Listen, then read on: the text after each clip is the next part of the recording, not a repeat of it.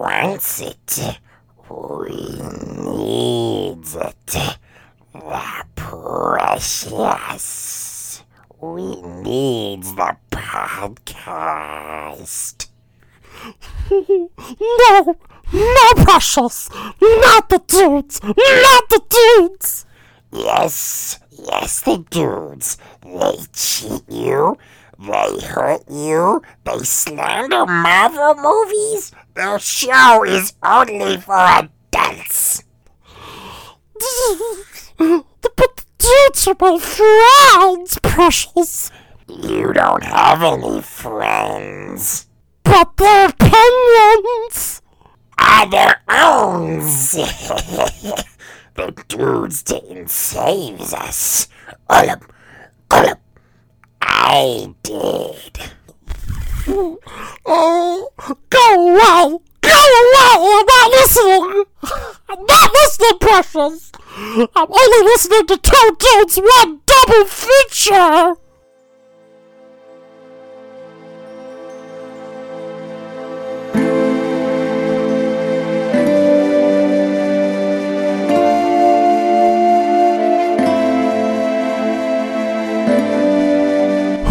Welcome! Uh, welcome, everyone, to Two Dudes, One Double Feature, the show in which two dudes talk two films, and that is about it. I am Dude One, Richard.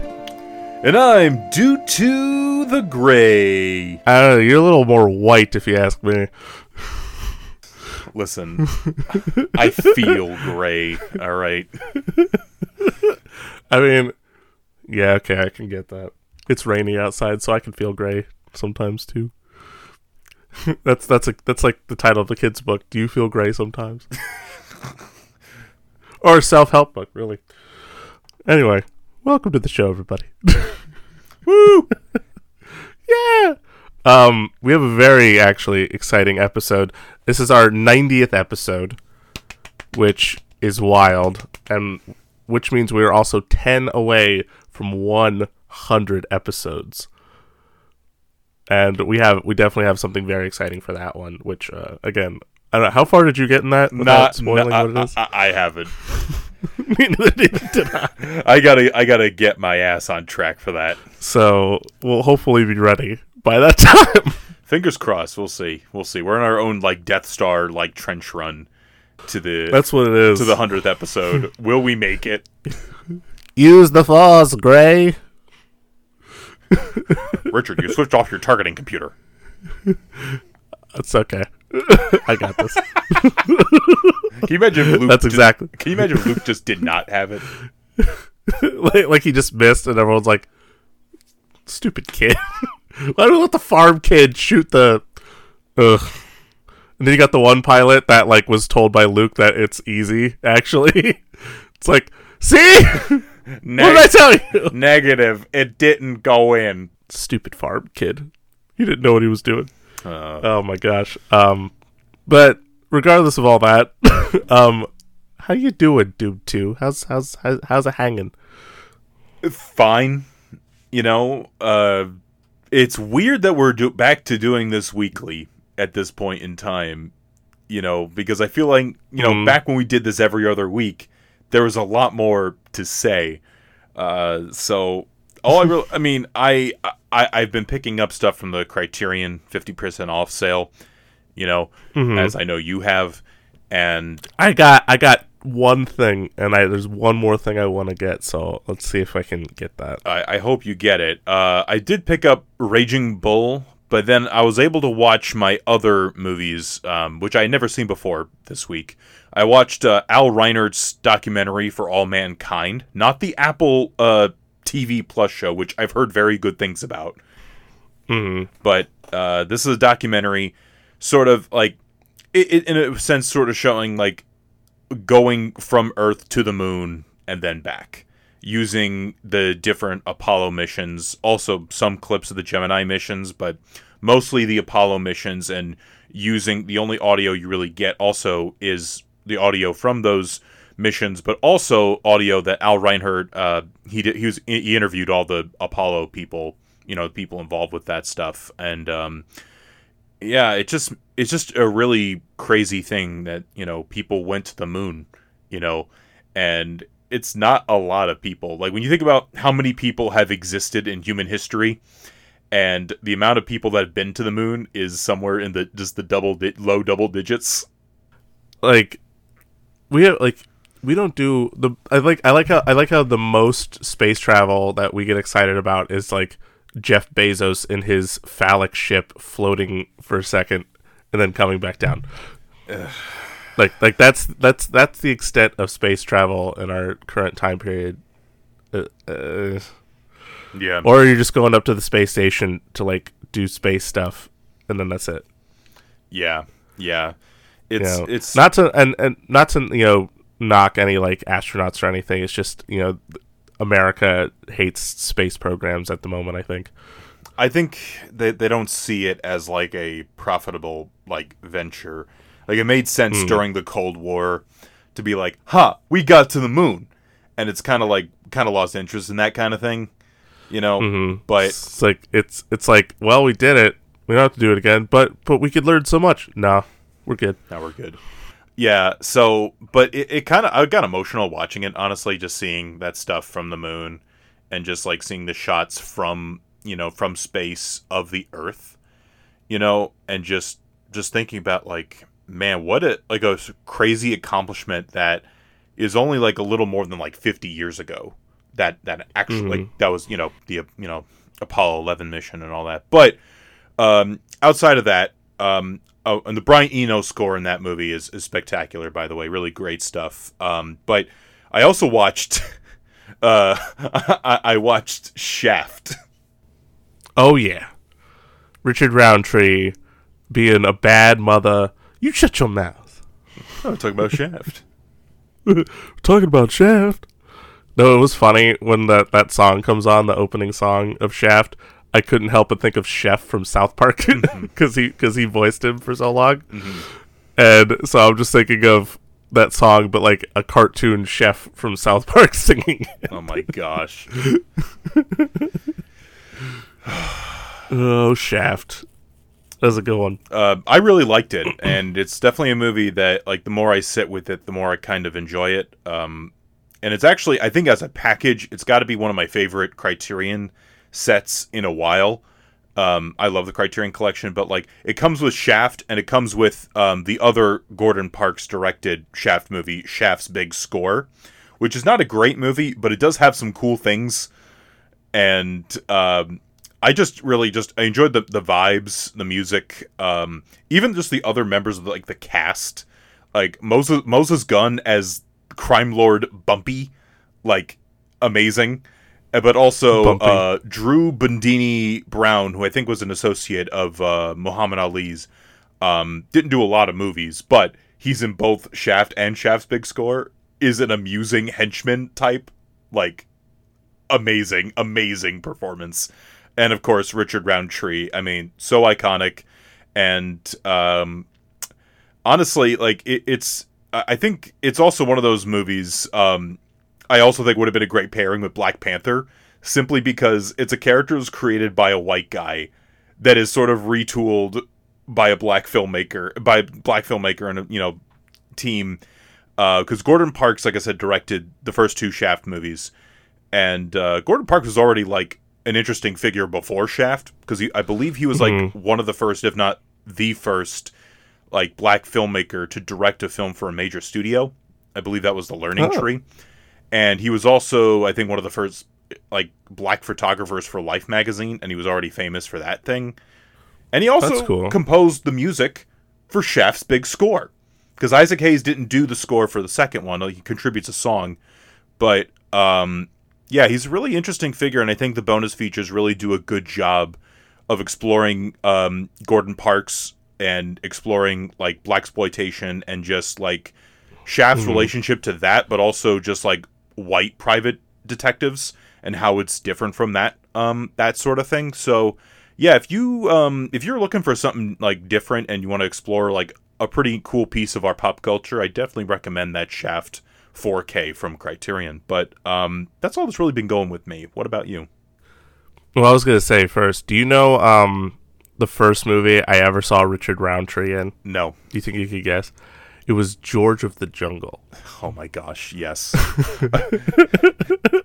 because he um he plays the the tour guide and the translator for um Les- Leslie Mann and uh, uh, Thomas Haden Church's characters, and yeah, as I, I I immediately recognized him when I started watching Shaft. I was like, oh my god. I know where he's from. it just so happened to be from this Disney movie that I enjoyed when I was younger. That I still kind of get a kick out of.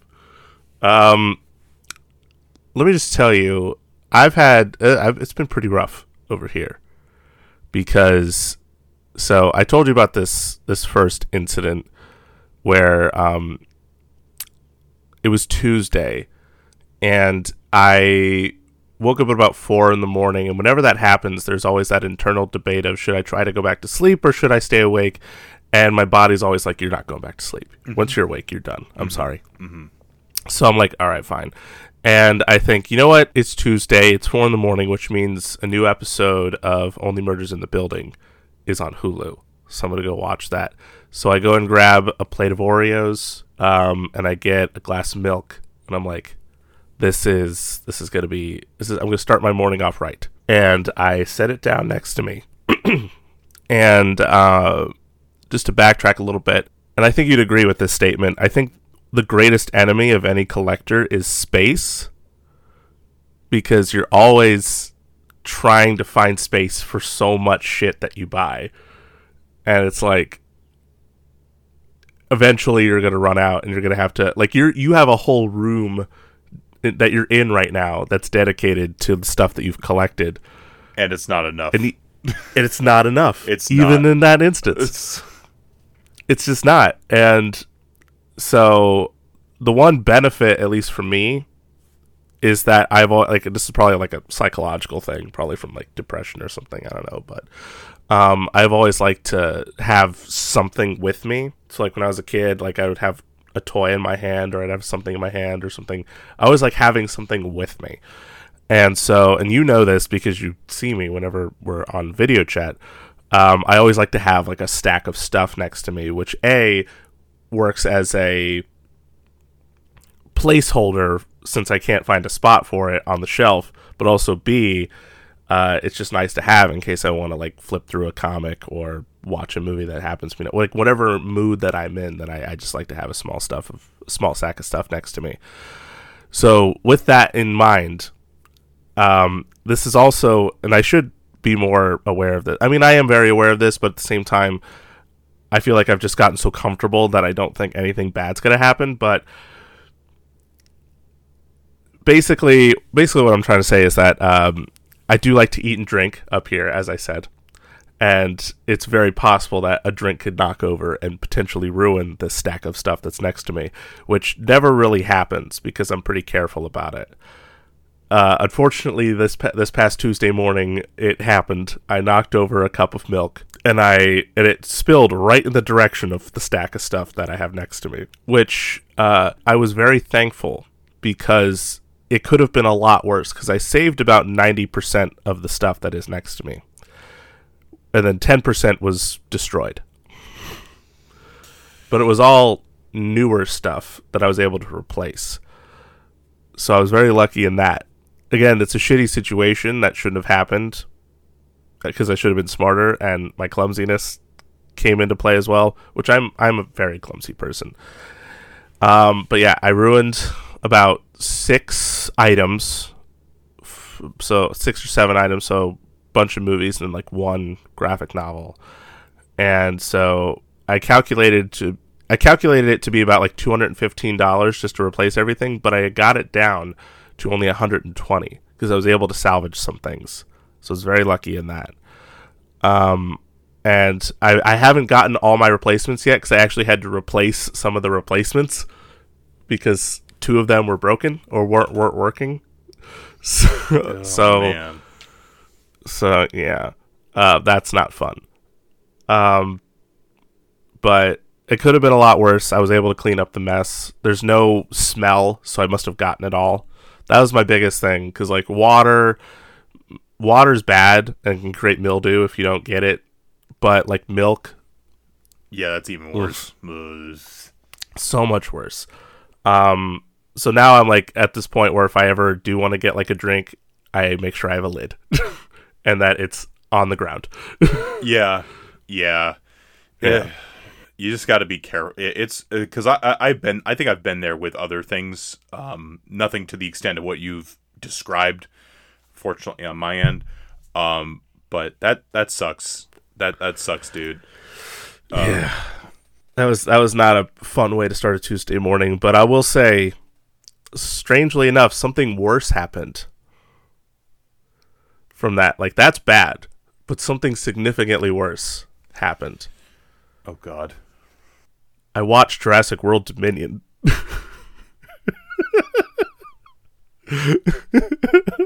See, I, I okay because I knew you watched this, and I almost thought you were gonna say Tina made you watch Shaft 2019.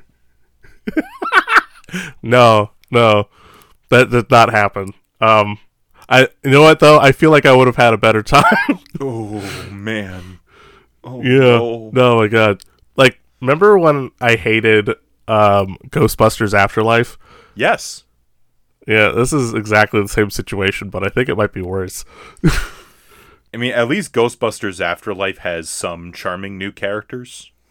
It like it it has some like interesting narrative points at the beginning, Yeah. but then like once you get to the second half, and it's just Ghostbusters all over again, and it's just saying, "Hey, you can't do this without the old people. Sorry." like you think you can do this, but you can't. You know you can't. And that's exact, dude. That's exactly what happened with this new one. Like we get all the like the first half of the movie is the quote unquote Jurassic World stuff, and then they just remake Jurassic Park at the end of the movie. Mm. Uh, Jurassic Park, but like, because you can't. Okay, that last battle, I think, is my biggest problem with that movie. Sorry, to, I didn't want to cut into your. No, no, no, you, no. Please, please But I tell think, me. I think you'll agree with me. That last battle sucks ass. And you know what? You know what the worst part is about that? Mm. So you remember when they released the quote, like the quote unquote, like the prologue, like the first five minutes a while ago. Great, the best, the best thing Colin Trevorrow's ever been involved with. The best thing Colin has ever been involved with, and then they removed it for time. Yeah, So now the movie starts off with some stupid, like you know, now this thing. like literally the now this. Yeah, it literally is the now this thing. The worst part is that that fight at the end of the movie is set up in that prologue because it's that giant, stupid iguana looking thing fighting the T Rex and killing the T Rex, and it even has the shot of the the close up shot of the eye. So that's that could have set up that shot, that fight, and that would have made it somewhat more interesting. Like, oh, set up payoff. There we go, rematch. But no, no, no, no. Stupid. No, I I genuinely believe no one wanted to be in that movie. I don't like no one, not even the cast that's worked with Trevorrow before. I just do not believe anyone wanted to be in that movie. Even the kid, any of the legacy characters, none of them. Uh, like especially, oh my god, especially the leg, like Sam Neill specifically. Like, I love Sam Neill; he's great in the movie, but you could tell like he's just like I don't fucking want to be here right now. I just I'm just happy to hang out with Jeff and Laura. No, no, dude. But I feel like Jeff's character in this movie is. I feel like it's even worse with Jeff because it's a representation of what the character is. It's like, oh yeah, I don't agree with doing another Jurassic World, but I'm getting paid. like I'm here. Which why it's that's why like Fallen Kingdom made more sense that he just had like the bookends. Right. Because then he's just like, well, I'm here to tell you this is stupid, and that's it. I'm done. But and you you brought this up to me in our conversation. We were talking about Dominion because you had a lot of things to say about Dominion. Understandable. yeah, I did. It both this and the Star Wars uh, sequel trilogy should have ended with the second part. Like Fallen, like that ending of Fallen Kingdom is just like, all right, that's the end of the franchise. Boom, the dinosaurs now exist in the real world. Do we get to see what it's like? We could, but you know what? I don't think I want to. See, I, No. here- he- here's what's worse, right? Because there's a lot of people who are like, "Oh, how come there's so many like dinosaurs now versus how many were escaping at the end of Fallen Kingdom?" I'm like, that doesn't bother me. Okay, let it be schlock, but it's not really like great. Like more I think about it, because I saw it once, which I'll probably see hmm. when it comes out on disc, but. It, it, it just like it doesn't even take advantage of that because it focuses on a completely different subplot. a whole different subplot. Because like, here's the thing. This is what I was telling Joey. This is how I would rework Jurassic World Dominion. Check this. This is my idea. So there's a character in this this movie. I won't harp on this too long because we got we got a lot to talk about. Yes. But um, there's a character in the movie named what's the character's name that DeWanda Wise plays? uh, Kay- Kayla, Kayla, So- something, Hold Something on. like that. She's like um, my favorite part of the movie. That's all I'll say. Yeah. So DeWanda Wise plays this character who's basically the Han Solo of this movie. I'm pretty sure Colin Trevorrow just implemented what he would have written for Han Solo because I have a feeling he probably just like brought him back to life somehow in the third one. Uh, so he's just like, I'm going to implement it and I'm going to make Han Solo a completely different character. Um, so like she has a crummy ship. She dresses cool. She acts cool. She's a pilot. Kayla Watts, Kay- Kayla Watts. by the way, I knew it was something Okay. K. Yeah, So so imagine this. Imagine the movie's actually set like 20, 30 years, maybe more so after Jurassic World Fallen Kingdom. And now we're really existing in a in a uh, dinosaur ruled world once again. Like there's it's there's foliage everywhere. It's sort of it's sort of dystopian, but not really. It's just like the new world is sitting on top of the old world. Humans still exist, but they're just kind of living in different. Like it's almost like imagine, um, like a, a new a new progression after being regressed so much, kind of thing. Like basically, humankind has started anew with kind of like if you ever played the Horizon games I've never played them. I've heard good things though. amazing games, but imagine something like that, but as a Jurassic World Dominion thing, and then she's the main character, where she's like flying across, and you see like pterodactyls, and you see all the different dinosaurs, and um, then there's some kind of like science fictiony dinosaur focused plot. Just saying, I think that would have been cool, and then you could have had like um fucking Chris Pratt and Bryce Dallas Howard as like old people or like holograms. I don't know. Oh my god. And then the the clone kid is still the same because like some weird clone shit. so like, why the fuck not? I don't know, but uh, no, whatever they gave us for that one is just bullshit. I was just watching this whole movie and I'm like, the from the first scene. I was like, "This is bullshit. this is terrible." now, did and, you like- did, did you rent it or did you like straight up buy it? My parents rented it, so I lucked out. I'm I am very happy for you, but also very upset for Ken and Tina. Well, they they don't mind it. They they didn't hate it as much as I did. So Sure. so so I guess that works out. But enough about that because I think we're we are planning to do some kind of Jurassic episode sometime in the future. So we'll go more into that. I'm sure Oh my god. when that time comes. Oh but man. but speak speaking of massive franchises, we have a very big one today. Probably one of the biggest. yeah, this is this is very this is incredibly significant for our show, honestly. Um like for a little context, we were thinking about pairing this with something else, or at least the first installment of this, but we just felt you have to have all three of these together. it just didn't make sense otherwise. It really didn't. Um, but Mr. Joe Denny Dan, what what franchise are we talking about?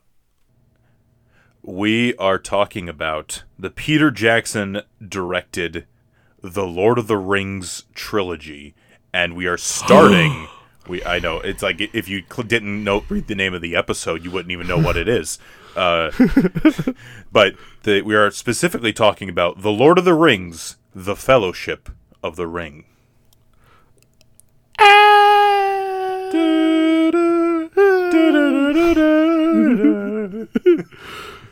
Long ago, there were rings, and everyone wore them and then there was one more ring, and only and everybody wanted that one. and that's it. But it just didn't go. It just didn't go with your outfit, girl, Fran. But I still want it. It just doesn't look good on you. Sorry. Uh, so Lord, uh, the Lord of the Rings. Okay. Um, to start with, this, this is of course this is a literary. This is an adaptation of a book, a very very famous book. Some may argue one of the greatest books ever written. Okay. This is this has sold, as I'm reading this, 150 million copies worldwide. Okay, it was published, you know, uh, published a, a, in the 50s, which is really strange to think about because you would have thought something like Lord of the Rings, it feels so timeless, but it was made maybe like 70 years ago, almost 70 years ago. I could, you could definitely look at it and just believe, yeah.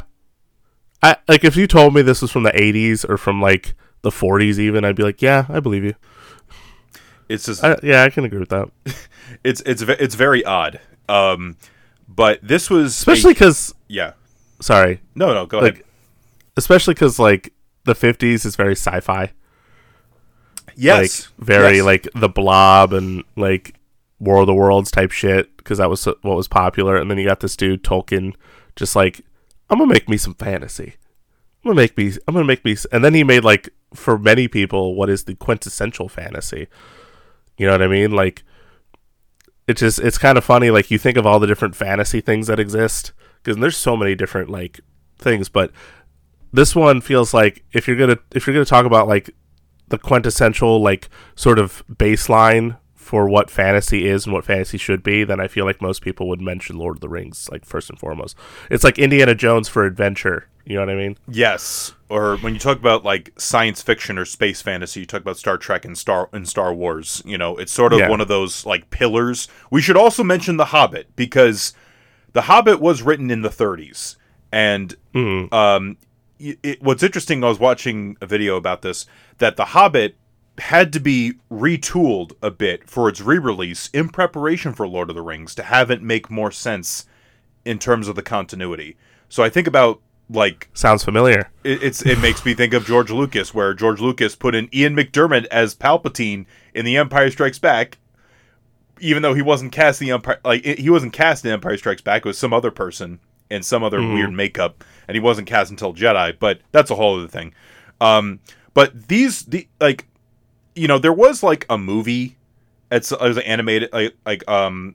I think was it Ralph Bakshi who did like the the weird animated movie of this because I know there's a Hobbit, a Rankin Bass Hobbit, Yeah. and there's a Ralph Bakshi like animated Lord of the Rings, but there had I still was never seen it. it's it's weird. I've seen clips. It's weird.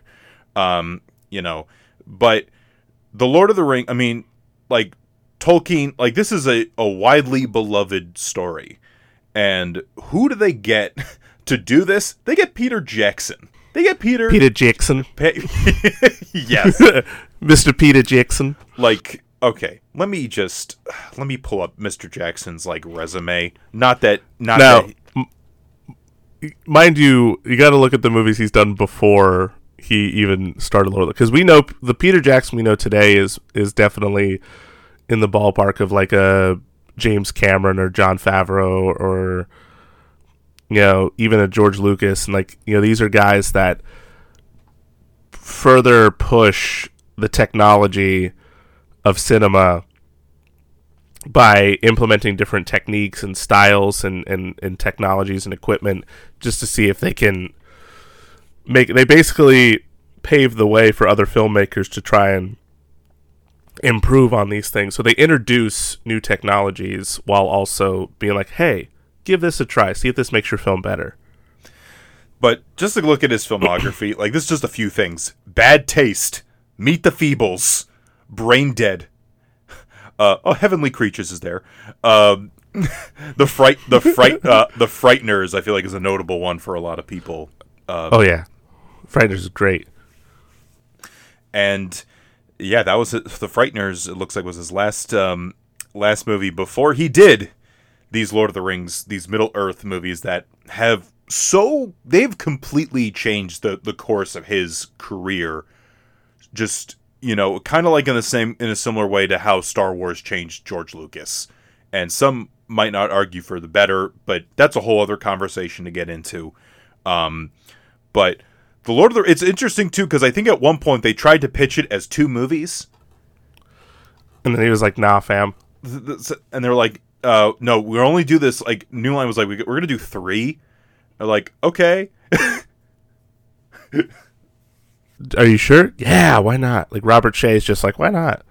Let's go for it. Let's do three. Just one more.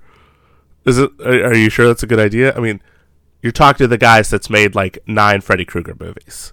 We got this. okay. Um, Oh my gosh! But yes, Lord Lord of the Rings. Um, do you remember the first time you experienced at least Fellowship? This Yes. First, uh, this first one. I did not see this in theaters, and I did not watch this as a child. And there's a there's a reason for this. I thought it Was, was, it scary? no, it was not because Oh. of that. And this is, and I'm going to say this, and and this will offend people that I care about very much. So I apologize, Allison. And this is true back then as it was today, but today it's uh, different reasons. I fucking hate Harry Potter, and and I, that is not where I. That is not in anywhere where I thought that was going. like the scariest thing i i i i because I, thought there was like some pa- stuff in harry potter that i thought was like yeah but i didn't care for harry potter and uh i'd seen like the first couple and i'm like no this, this is not this is not for me fam and uh that's why i i didn't see and because lord of the rings was very much alongside harry potter because like 2001 you got uh sorcerer's stone and fellowship and they came out like a month apart i'm pretty sure um, and so those first couple Harry Potter movies, first couple Lord of the Rings movies, you know, it's kind of in that same like zeitgeist. Uh, and I feel like Harry Potter somewhat influenced the success of Lord of the Rings, um, for the benefit of Lord of the Rings, which is good, good, nice. Um, but but I didn't watch this. I did not watch the entirety of Fellowship of the Ring until ten years ago, when The Hobbit was a new movie, and I had. A Google Play was saying, "Hey, here's a free copy of Fellowship of the Ring," and that's how I first watched the Fellowship of the Ring. I just, I know you don't like Harry Potter, but I just not. I again, I had That- oh, no. That is partially for dramatic, like I was like, what is shock- he gonna say? shock Like, value. said- like offensive. What's what's he gonna say? He's not gonna be like racist, is he? This is different. This is weird territory. Uh, oh, he hates Harry Potter. Okay, that makes sense. um, when like now when did you when did you see? Because I know you're not you weren't like somebody who was like, oh my god, Oh, it took me a second. yeah, Like, I think what I'm gonna say might be more, might be worse. Uh, I don't know, man, I don't know. I'm gonna upset a lot of people. like he hates Harry Potter. What? But now you know why we haven't talked about it on the show. we might be the two worst people to talk about these movies. Do we even Yeah. enjoy anything? of course not. 89 episodes of us saying we like things is bullshit. We hate everything. We're letting it loose. But Just, ugh. but your, Uh, but your no. experience is definitely interesting, though. Please go on. Yeah. All right. So I was a Harry Potter kid, admittedly, and I, I I hate to admit it because I'm very much like adamant against this kind of thought process. But like I was I was very much swept in the competitive culture of like nerd stuff. So like you know oh either you like this or or you don't like either you you hate this or you or you like the other thing. And so obviously I was very much in the camp of Harry Potter. But then, ironically, even though Harry Potter was significantly more popular, I imagine, before Lord of the Rings came out, um, to a certain extent, maybe, um, when Lord of the Rings came out, you know, it became a huge thing. It was like the biggest thing ever. And there's that knee jerk instinct I think most people have where because it's popular, you hate it. You're like, what's so good about this? Why is everyone like this? What is this? It doesn't it's it's a thought process that I, I hate so much and I think part of it is because like I look back on that on myself and I'm like, why did I do that? It's adamantly annoying. But in as time had gone on, after you know those movies came out, and I was just hating on them for no reason. Um, I would eventually try to watch them, and then Fellowship is so long, and I I mean you know if you've heard the show before, you know like back in the day I used to have a real trouble with trying to keep my attention with some movies, and so I'd fall asleep pretty easily. And so with Fellowship, it was normally around the time um, that they would be trying to go into the the mines. Mine's Like it was always that it was always that scene that I would fall asleep, and then it was weird that it was always like specifically that moment. Because like so much had happened prior to that, and I'm already like? Uh, and so it it took me a really long time to finally kind of get over that stupid mindset, but also just to like be awake.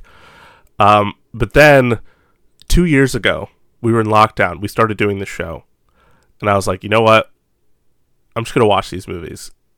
Like, what do I what do I got to lose? I'm gonna watch them eventually. Maybe we'll do an episode for the show, so I want to be able to have seen these and have something to say, like them or not. And I I went the full Monty. I watched theatrical cut of all three, and then I watched the extended cut of all three, and then I watched. Um, I even even though you you advised me not to, I still watched the Hobbit movies, and about thirty minutes to about forty five minutes was was even entertaining in the whole trilogy. that sounds about right. Yeah. Yeah. Uh, yeah. Um, but uh, I, I I did the whole thing. I I went through the whole journey. I watched every single one of the movies. The only thing that I did differently with Hobbit that I did with Lord of the Rings was that I watched because I didn't have like the extended cut for all of the the Hobbit movies. So I think I watched the theatrical of like the first and the third, and then I watched the extended of like the second. I think Gotcha. because that's just what I had access to. It was uh, my friend, my friend that I sh- uh, shares my Vudu account with me, and that's the ones that he bought. So I'm like, why did you buy the, why did you buy that one? But like the other two is like, he's like, I don't know. so, but no, I w- I did the whole thing, and I watched all all the movies, and I can say with certainty at this point, especially after watching the the initial three movies, that I I would consider myself maybe a casual fan. I do like these movies a lot more now, and I appreciate what they did and like the the performances. But um, I don't know if I would consider myself like a super like hardcore Lord of the Rings fan, but I'm definitely a fan of these movies now. Yeah. So, but it is just sort of weird that you know to to get from that point to being like, oh, this isn't Harry Potter. This is stupid. to being like to, to to just being like, why did I think that? what was that thought process? I don't know.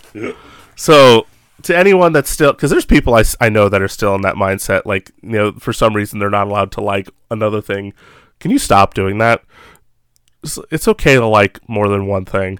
You don't have to be like this. Isn't we're not at war. This is we're this isn't like a civil war thing. This isn't like a just if you want to like something, even though it's like the opposite in your brain of the other thing, who gives shit? Just just enjoy yourself. Yeah. You're gonna die soon, so just oh My enjoy gosh, that's so dark. Oh my gosh. Sad truth. man! I thought me just starting out saying I fucking hate Harry Potter was gonna be a low point. I told you. Uh, you, you dug us deeper. So let's get us, let's get us undug uh, by talking about actually talking about Fellowship of the Ring, um, which is actually in the National Film Registry as of 2021. oh, it it took them that long. Well, you have to be at least 10 years old to get in, and they only let Oh. in 25 movies a year.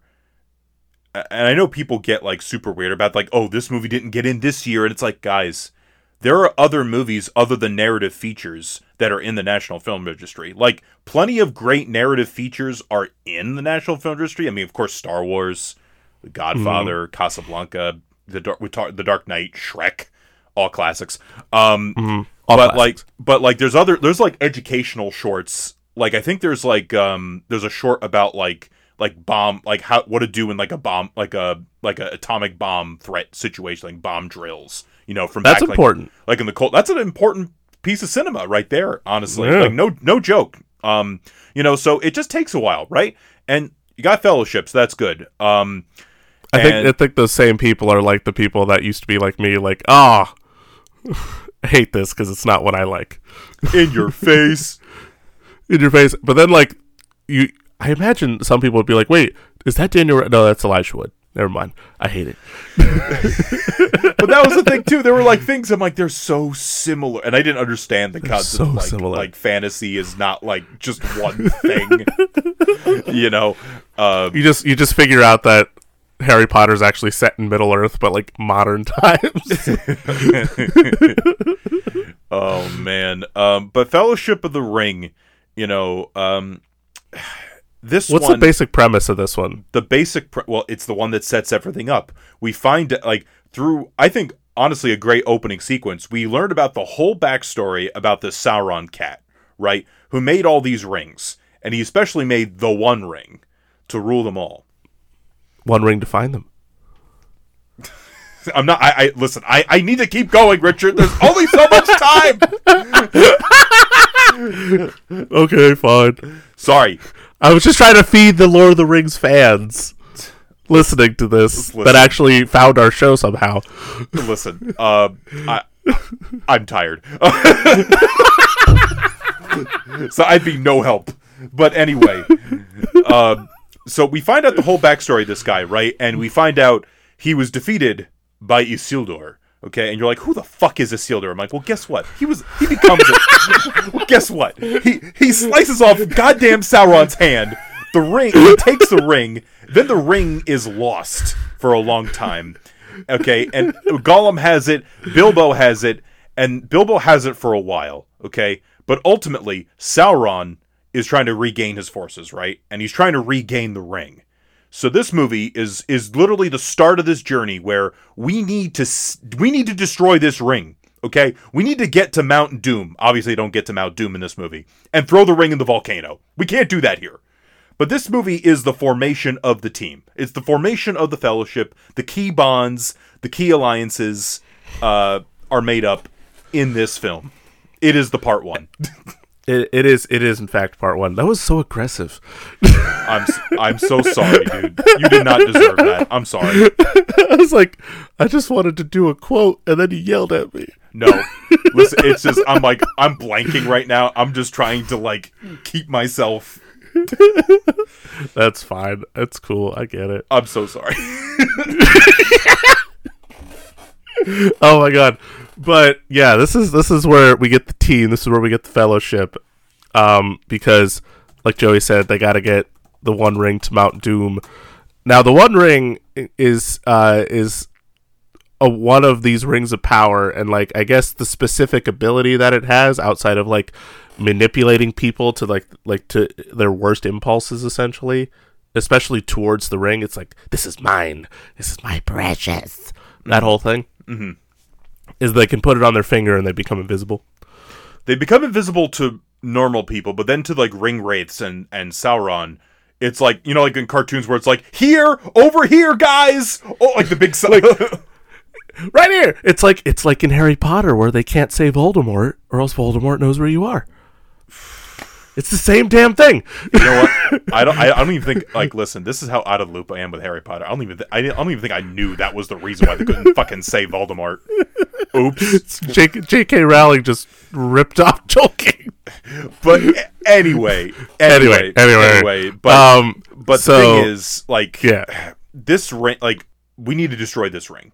Okay, it, it's such a it's such a weird conundrum because everybody's like, we need to use this ring and use it to our advantage. It's like, no, that's not going to No. help. We can't really use it to help us. It's not going to do much, really. Yeah. You know, It sounds it sounds a lot like a gun problem that's going on right now. Mhm. Not to get real world again, but Gosh. um, but going beyond that, I, I love, I like that this movie, like especially with the beginning, takes its time in the Shire. Okay, the Shire is where are where the hobbits live. These are a simple folk. it's a simple, peaceful. All they do is drink and smoke weed. They eat. They eat. Listen, if Shaggy lived in lived in Middle Earth with Scooby, I know his favorite place. Oh man, yeah, pretty much. But I, I like that they set this up because it sets up these hobbits as these carefree people, and you're like, what good would these guys be in a battle or in any sort of grand situation? What? And it turns out quite a bit. They're very Like- important. They're very important. So, so our central hobbits, we have four hobbits from the Shire that go on this adventure, and four members of the fel- that make up four members of the Fellowship. We have uh, Merry and Pippin, who are kind of the the comic relief characters, but also they have like a sense of duty and they want to help their their hobbit brethren. And then you have Samwise Gamgee, who's personally my favorite character, I think, in this whole franchise, mm-hmm. because he's like the most, he's like the greatest best friend in the history of cinema, arguably. Like he's up there with like Bill and Ted, and and you know some of the I can't think of any more, but like he's up there, like he's Like, iconic yes, for sure, for sure. iconic. And then, of course, probably the most important character in the whole piece, you have Frodo Baggins, played by Elijah Wood, not Daniel Radcliffe, though they look so similar. they do. they really do. That's why I, I told Joey when I was watching it, I was like, can the Daniels make a movie with uh, reteaming with Daniel Radcliffe, but then have Elijah Wood in there? Because I know he likes to make like indie movies. Have it be on. like the prince, the Prince and the Pauper, but with Daniel Radcliffe. Elijah Wood. um, no, but like you know, they start off uh, as like these carefree individuals, right? It's kind of like a lot of other like epics. I think about Gone with the Wind, honestly, a lot minus the racism. Racism. Um, but like they start off at a point where every uh, like our main characters anyway are happy, but then there's the looming presence of war, right? And you know when you rewatch it, you really, I, at least for me, it it becomes more sad whenever I rewatch the beginning of Fellowship because I know that for arm 4 characters, it will never be the same after this point.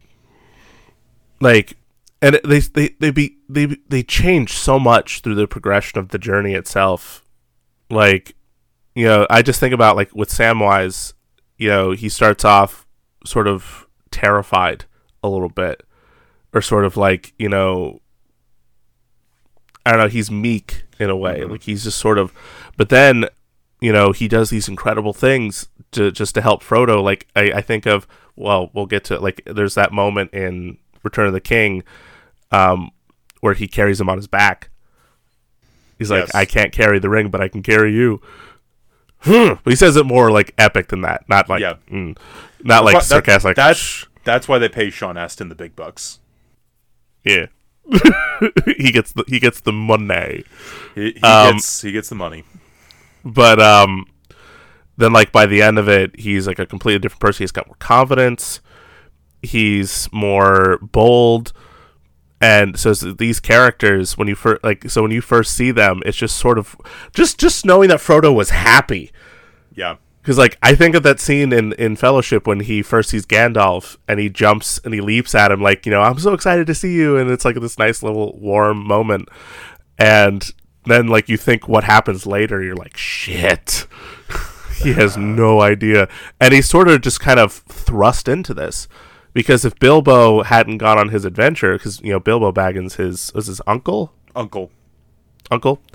Um and hadn't you know acquired the ring and decided to keep it then you know frodo probably wouldn't have had to deal with this but it's it is like just to think of all the shit that frodo goes through you're like god damn it Yeah, Frodo. I mean, again, like it's one of those main characters where, you know, he, he's not like Luke or like Harry Potter, where they become inc- incredibly powerful. You know, no no no yeah you like or or you know when you think about those stories like Harry Potter's able to face off against Voldemort or like Luke's able to face off I mean Luke's able to face off so many different things but Frodo is just in a constant state of like helplessness. Like i i'm gonna like he gets stabbed probably eight times. I feel like. He gets stabbed a lot. He falls down. There's a Frodo like fall count. Like how many times Frodo falls down? It's just like, boy. And it's just this constant look of terror in his eyes at all times. That's pro- I, I- if you watch the movie, you notice that Peter Jackson focuses so much on Elijah Wood's face. Like he I, he loves faces. He does great with close-ups.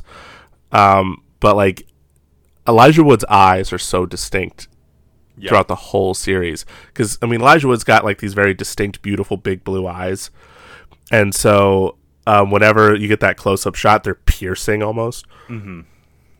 Like they're almost glowing. Yeah. And no matter what, it's like when he's terror, when he's excited, but it's usually in terror that we that we get those close ups. Yes.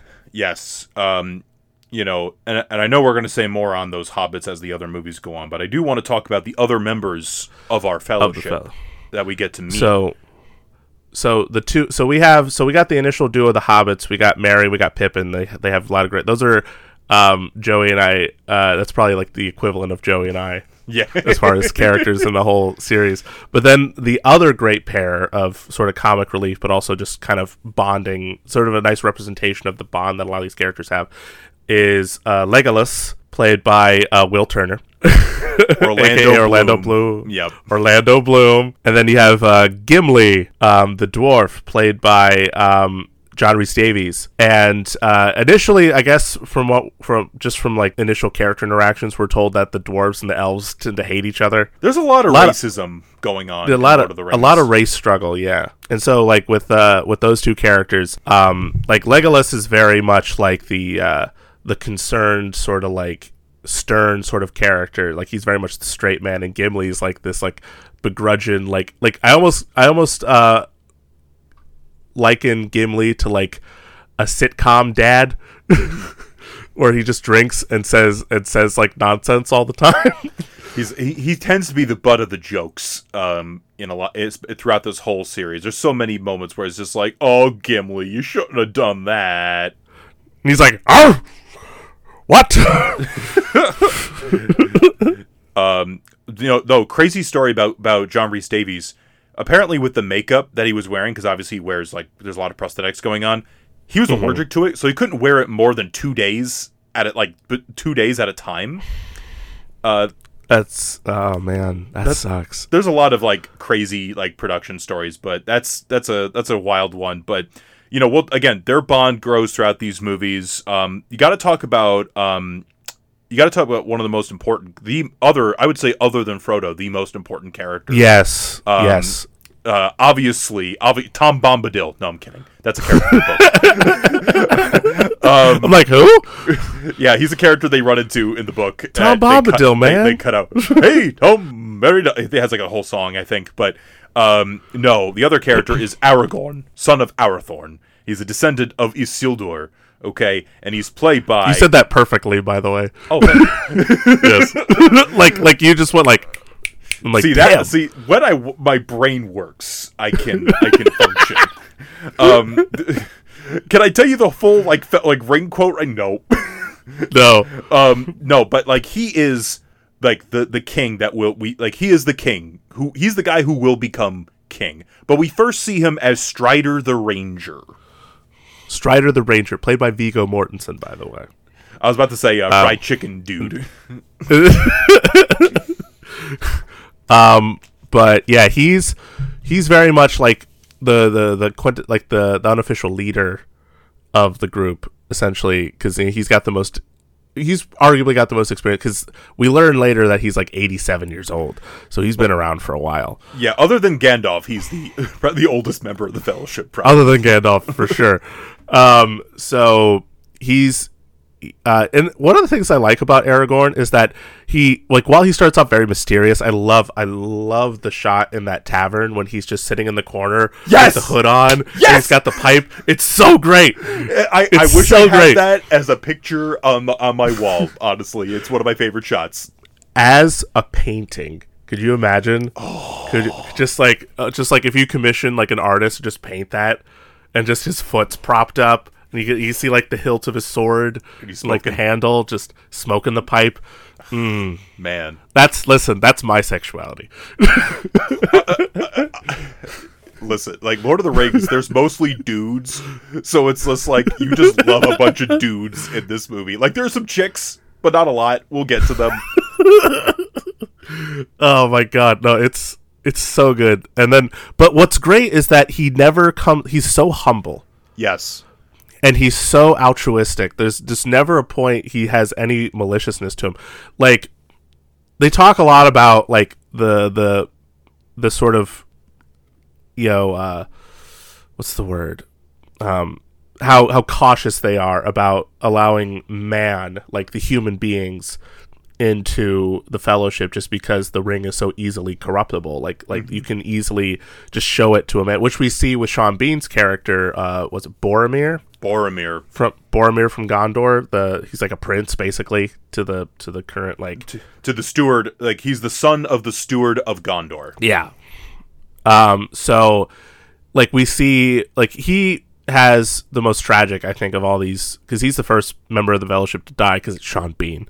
So, but um, like, he's sort of the example of that, because like they talk about how the ring could could corrupt man so easily, and um, throughout throughout the whole through his whole time being there, you just see him like easily just being allured, and even going so far as attacking Frodo just to try to get the ring until he realizes like what did i do? And then he finally um, is able to prove himself that he is a true member of the fellowship and he saves uh, Merry and pippin and fights off the orcs that are attacking and he he dies a brave death He does. he dies a hero's death for sure That Um, is uh, that moment. It gets me every time when he's like in his la- last breaths and he's t- you know just like wanting to make sure that the hobbits are safe. But there's also great too because there's moments where he get he you see him having fun with the hobbits and like i like when they're when they're practicing sword fighting yes it's it, it's so sweet and then like after like we think Gandalf is dead um which is another big moment he's just like we need we need these hobbits need a moment. We need to stop for a second. And like everyone's halt guys come on! and everyone else is like no we gotta keep going. We gotta keep going. Um Oh, but speaking of Gandalf, that is the final piece of this puzzle of this fellowship. Is Gandalf the Grey, played by Magneto himself, Mr. Ian McKellen? Sir, isn't he Sir Ian McKellen? I believe he is, sir is he a knighted? sir. I think he's knighted um if he's not knighted I don't know who is uh, who Matt if he's if he's not knighted, I'm pissed. um, So listen, yes, he- Ian McKellen. I think uh, sorry not to interrupt, but like I think he is a huge, especially for this first movie when he's Gandalf the Grey. He was nominated for an Oscar for this, deservedly so. He is a huge key to this. He has such a warmth with this character, um, but there's also moments where he gets angry at the at, the at the hobbits for being idiots. Listen, sometimes you get too warm, you might burn a little. No, but like he- it's just such like a lovely presence. I think like again we talk about the conversations he has with with Frodo when they're like when they're riding in his cart, uh, his carriage or whatever. Um, you know his moments with uh his moments with Bilbo.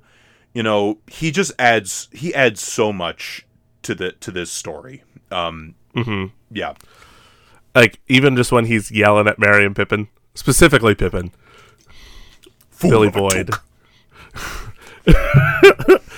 like, oh, Pippin. Pippin does some things, man.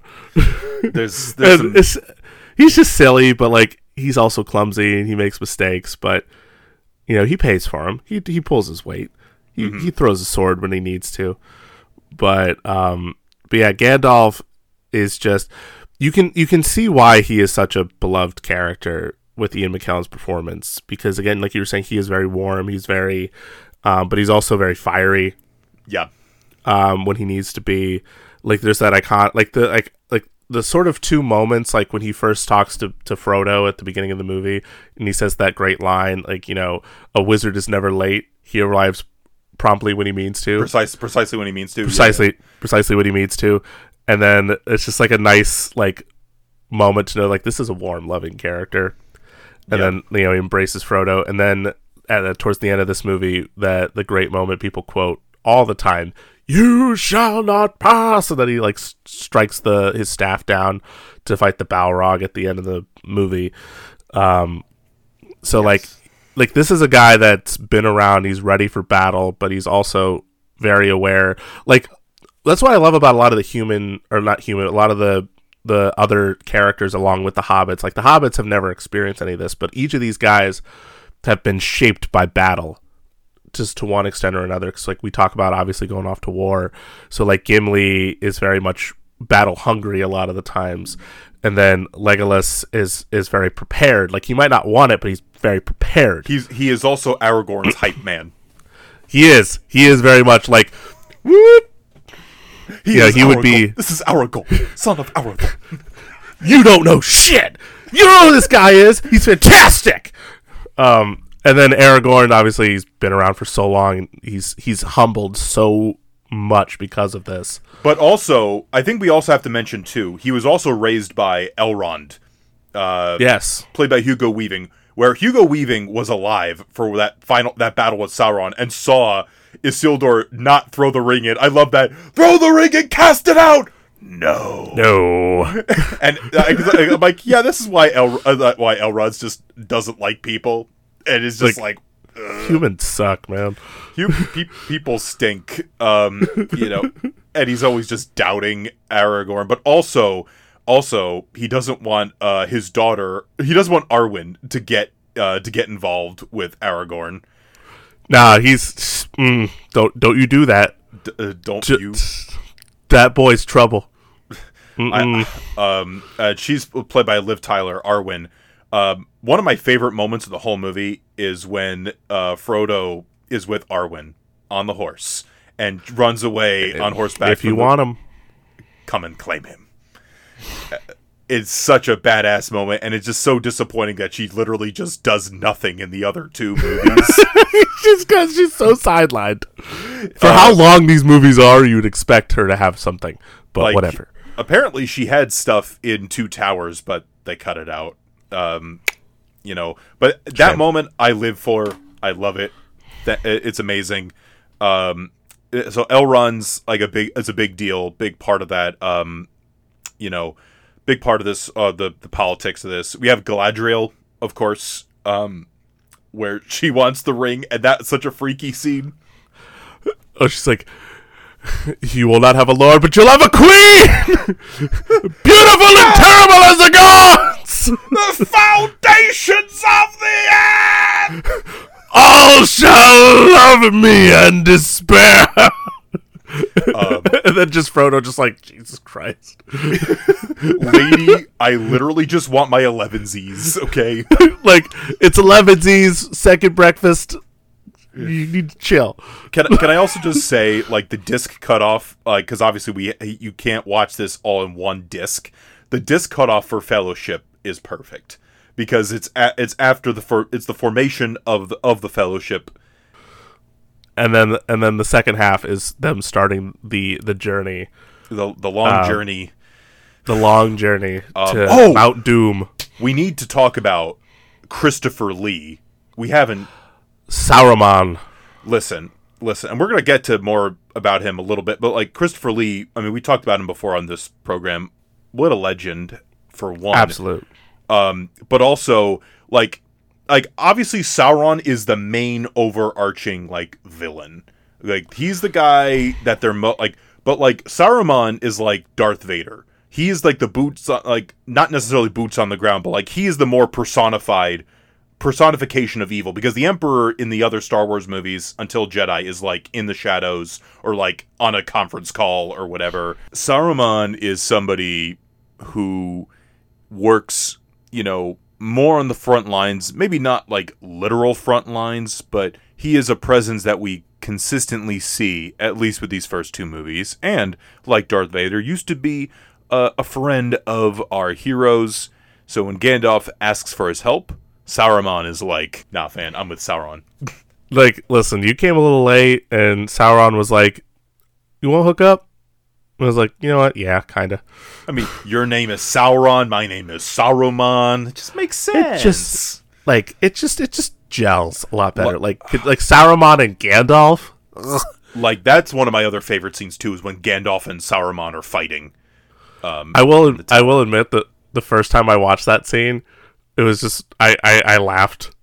it's just these two old guys just like pointing, just going, "Huh!" just pointing sticks at each other. and then the bit when when Sauron's coming in with with both stabs, and then he just got Gandalf like spinning, like doing a break dance. I'm sorry. It is a great scene though. Like I do like it a lot more because like it's just so it's just so well choreographed, and I love the camera work and stuff. Yes. But like the first time I ever watched it, I was like, this this should be silly, and I and I enjoy that. I mean, that's the other thing with these movies too, is they just go for it as far as like the emotions and just like the spectacle. listen, and I, I'm going to say this now to talk about. Uh, I, I lost my train of thought there. Um, I'm going to say this now. Peter Jackson, along with a lot of other directors who started off in horror, and I've said this many times, I, I genuinely believe horror directors make some of the best blockbusters ever. Like, you know, I think of Aquaman, and I think of the Sam Raimi Spider Man movies. Mm-hmm. Like, there's just something that horror directors can do because they they they work so much in theatricality and they work so much in set design and prosthetics and, and all these different facets because like horror in, in many respects is a very visual medium because it's very much trying to tell a story with just someone walking through a dark corridor like with some like spooky ghost at the end of it or something. And it has to be very atmospheric. There's got to be a lot of great prosthetics. There's got there's there's so many great elements that come into play. It's it's i think it's a great learning tool for anybody who wants to get into filmmaking to try horror because you'll learn every facet not that others don't but i i especially believe in horror you'll learn every facet of filmmaking and some of the best facets and you'll learn how to be like silly and theatrical and just go for it because you don't need to really worry about that with horror necessarily. Mm-hmm. I mean, sometimes you do, but like, you know, when you're going for it, you're going for it. And so when they adapt to blockbusters, they apply that same logic and they they go wild and they do these great special effects and great prosthetics. And so I've always felt that horror directors tend to make the best blockbusters. And I think if there's any example, like prime example of that being proven true, it's Lord of the Rings. Especially true because like th- this is like a fantasy setting as well, where horrific things can happen. Um, I, I think about like the close-ups in this movie, especially. Is it secret? Is it safe? Is it secret? Is it safe? Like just the hairs? Yes. Yeah. you can see, like like stuff like that. Um, of course, the ring the ring wraiths I think are pretty scary. especially when he puts the ring on Mm-hmm. and you see what they actually look like and like they look more angelic and they're like pure white but they're still freaky as hell Yes, absolutely. I mean, and there's also other things we're going to get to in the other movies that I think are also like horror things. But I also think about Sam Raimi in the first Spider-Man when those Oscorp board members die and they turn into skeletons.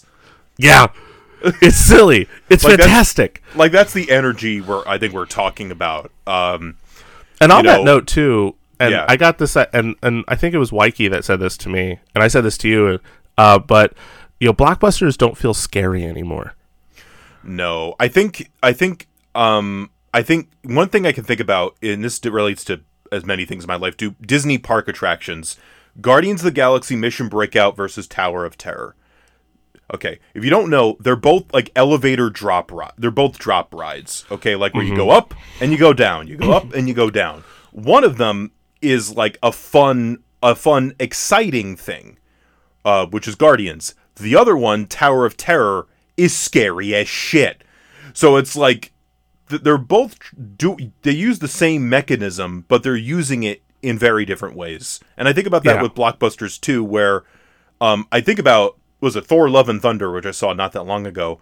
Um, I think about Christian Bale's character in that movie, and I think about how like compared to other Marvel villains, how scary he is in that movie is also silly, but like really sc- like j- scary stuff, you know. And I don't know if there's quite anything quite like that in like modern, like most modern big budget blockbusters. like i was gonna say the same thing but i was thinking of like wanda and doctor strange too Oh, that's that's a good example in Doctor Strange.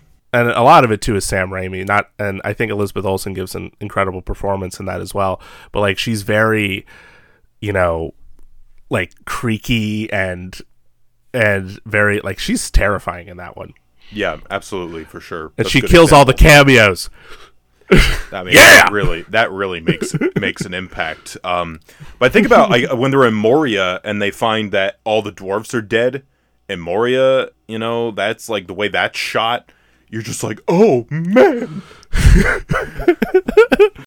Just like all the skeletons and even you know what, even just the orcs are terrifying. Like all the makeup effect, like and each one is so distinct. Like there's the Oh, ones the that kind of like the Uruk-hai. Oh man, Mm. yeah, like yeah. there's some that look like like the like beastly like werewolf looking things and there's some that look kind of like snivelly just like yeah like yes, yes. it's ugh and the, again, it's there's some gen, there's some really terrifying imagery in this movie, and I wholeheartedly appreciate it. There's so many like uh, oh, just great lines in these movies. We talk about like yeah, everybody obviously one ring to, to rule them all. You shall not find them.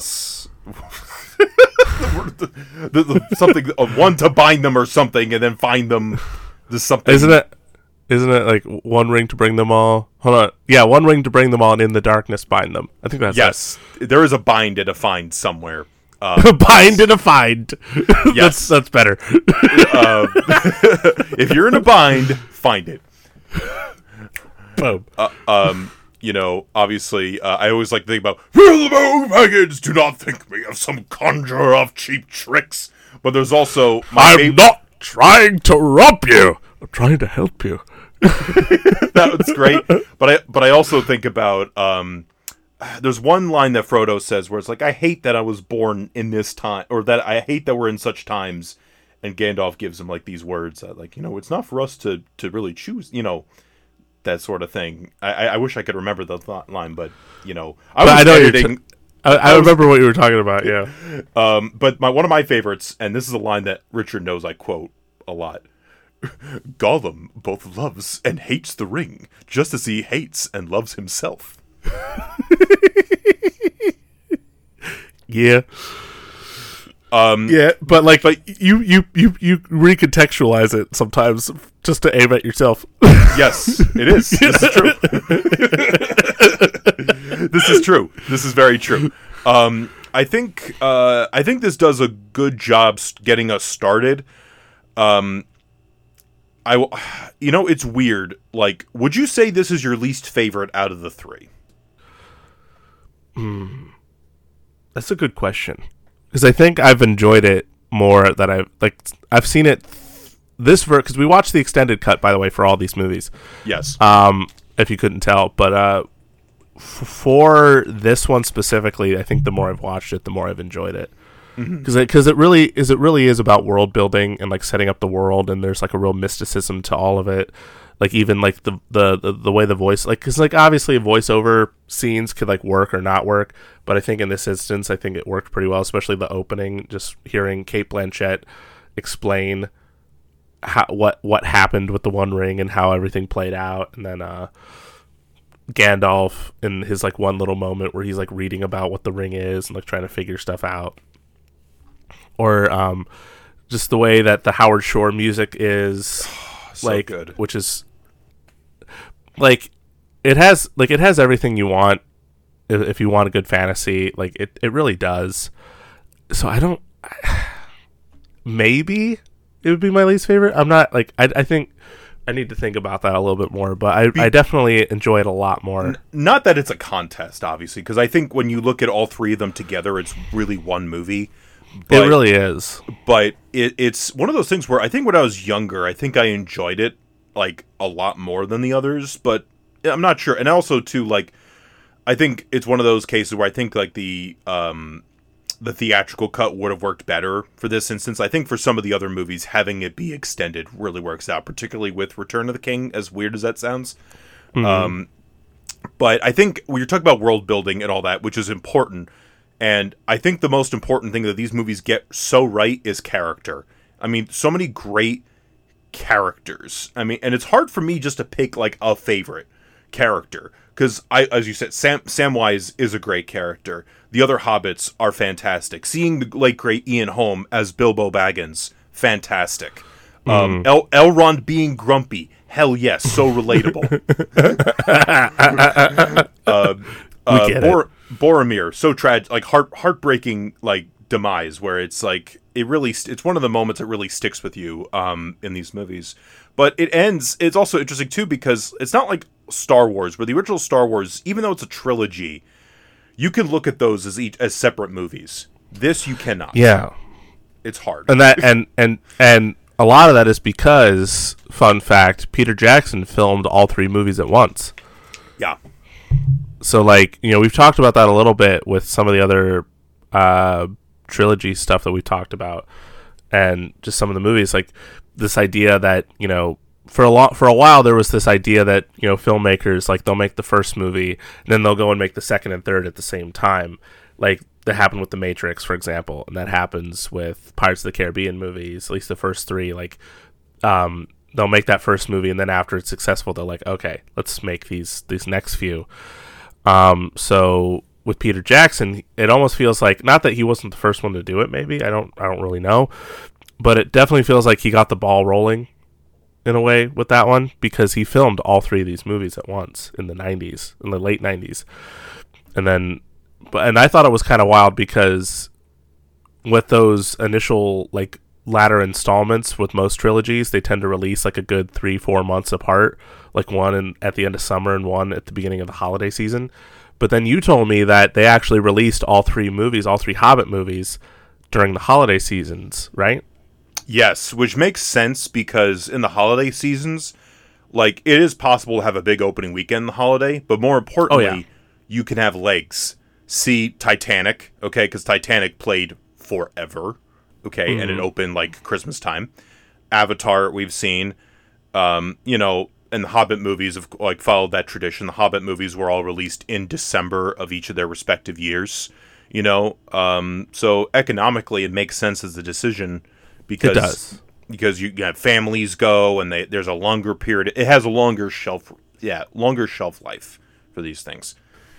it's just that was just kind of crazy because I guess uh, you know you're just so used to like this other method, but then you go back to like this because he he it's just kind of wild to think that he filmed all of these at once, but it worked out. I think so. I think and so. uh, he he he did something pretty radical and like I said, like he turned what many people considered the quintessential fantasy story into like the quintessential fantasy movies. I, I suspect. Like, I mean, obviously, there's so many iconic fantasy movies in the the ether in in the world of fantasy movies, and yet I, I genuinely do believe that whenever anyone thinks of fantasy, like obviously you think of wizards and pointy hats and elves and swords and dragons and all that stuff. And the thing is, all that shit is here. yeah, All of it is here, and it's all done beautifully by everybody involved. And so it is. It's it's you know bravo, you know tip of the hat to Peter Jackson. yes, and we, sure. we will have we will have more um, insight on these films and also probably more terrible New Zealand accents. Um, when we were the-? One wasn't so bad, was it? Well, it, re- we are two guys from, from America. That's not a, Okay. it's not a slight at you. It's just our limitations at not being New Zealand. Fine. Uh, you know, we're going to take a quick uh, intermission. When we come back, we're going to talk about the second film in the Lord of the Rings trilogy. Stay tuned.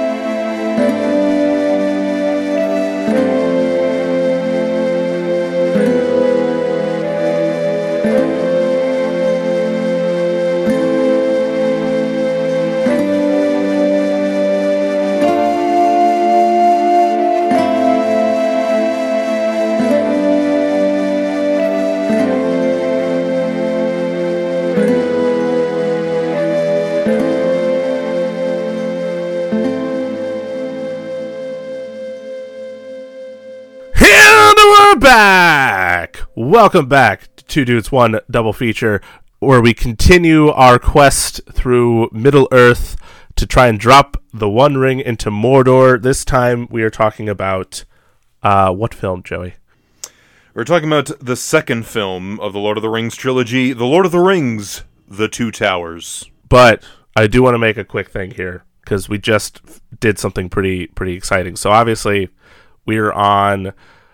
You're either listening to our show on Spotify, Apple Podcasts, Google Podcasts, or SoundCloud, which is our kind of main hub.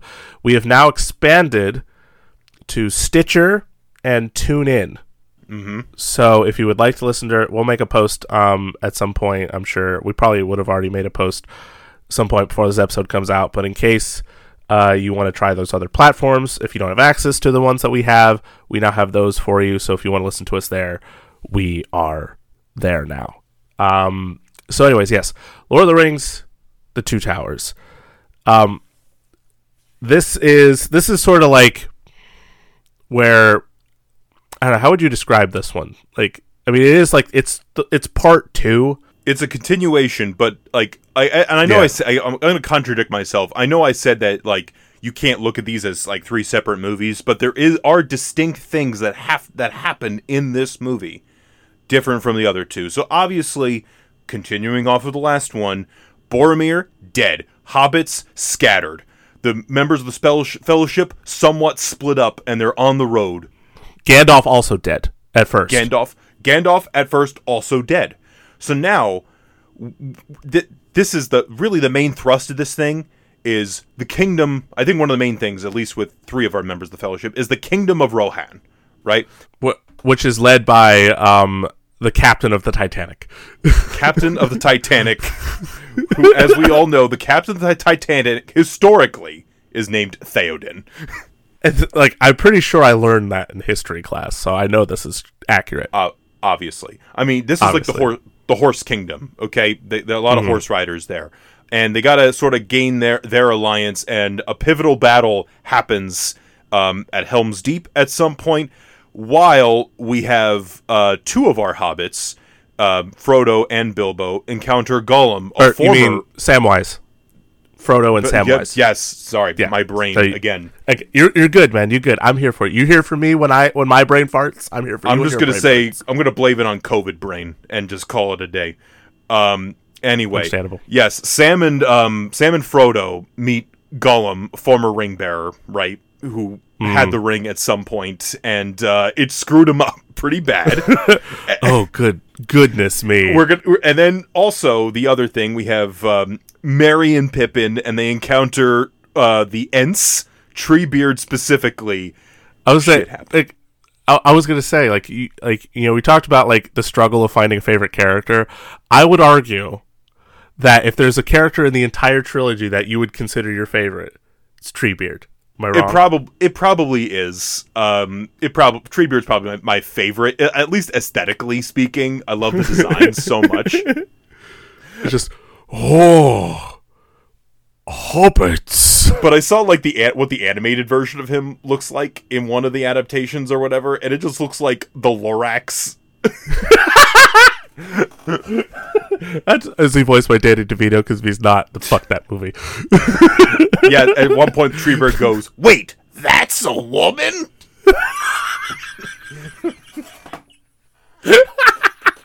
um, Hold on now. hold up. so those are like really the main, the main threads, if you will, and Yeah, also we get further um you know casualty not casualties but like consequences from Boromir dying because we run into Faramir his brother who's played by? And I would, even though he has not, he hasn't appeared on our show yet, has he? no I don't think he has Which is such a shame because I would, ar- I would argue he's in the Two Dudes Hall of Fame. uh for sure for sure this this this man uh Da- David uh David Wenham David Wenham, I think, yeah. So if we if we mess that up, we'll fix it later. But yes uh, we know him affectionately as Carl from Van Helsing, affection Which is so- really which is so funny because like if you see all the characters he's played, they're so stern and serious. Like I think of um, the narrator character from 300 and just how stern and serious he is. But then like it's just funny that Carl's the first character I think I've ever seen him play, and he's so silly. sorry well, I'm actually just a friar. I can curse all I want. Damn it. um which one of these like threads do we want to tackle first talk Um, well, I think I think the most im- uh, Uh, the the one that is I guess the most important because everything revolves around this is so Frodo at, at the end of Fellowship believes that he's got to do this on his own because you know he feels like he's a burden not just you know on himself but to everybody else that's around him because you know obviously the ring is temptation and so many people are like tempt are tempted to take it from him and so he feels like he needs to continue the journey alone. But Samwise, being the best fucking friend in cinema, is like, no, sir. So you are gonna get help. I am gonna be there for you, Mister Frodo. Okay, that's what that's what friends do. You be there for your friend. I got very aggressive there. so, so he's like, I'm, I'm sticking with you. So Sam and Frodo, and Frodo, obviously, like, obviously Frodo's very against it at first, but then he's like, I'm so happy you're here. And they go off on their journey to Mount Doom to drop the ring in, and they're intercepted by Gollum, played by another member of the Two Dudes Hall of Fame, Mr. Andy Serkis. Also returning in our show because he was Klaue in Black Panther, and then obviously one of his greatest characters he's ever played, in my opinion, is um, Caesar in the Planet of the Apes uh, reboot trilogy. He's also he was also Snoke in the, the the Star Wars sequels, the sequel trilogy, and then of course he's the latest iteration of a long line of greats in uh, Alfred Pennyworth uh, from the Batman, and he's incredible in that movie as well. And and connecting to Peter Jackson. Did we say? Did you say King Kong yet? Oh, I didn't. No, he is. Yes, he is King Kong. Yes, you're right. But I- I think most people were exposed to Andy Serkis at first by this move by this movie. Because he's he he's sort of like like when you think of actors like um like Lon Chaney or even in later uh, to a later extent Doug Jones also a member of the Two Dudes Hall of Fame both of them I'd imagine. And uh, these guys are known for their monster performances and the makeup that they wear. Andy Serkis is definitely in that ballpark but for, for from a different angle because he is sort of the king of motion capture. You know like he plays all these incredibly iconic characters with the uh, with like the dots and like the skin tight suit and everything, and he encapsulates like like regardless of how you feel how Snoke was handled in the sequel trilogy, when he shows up, he's incredible. Like It's a great perform great performance, great special absolute effects. great performance, great special effect. Caesar, in, especially in War for the Planet of the Apes, is probably one of the most amazing digital effects I've ever seen Yes. in any movie. Even by today's, it, it, it's getting really good these days, but it's just so good um, in this one.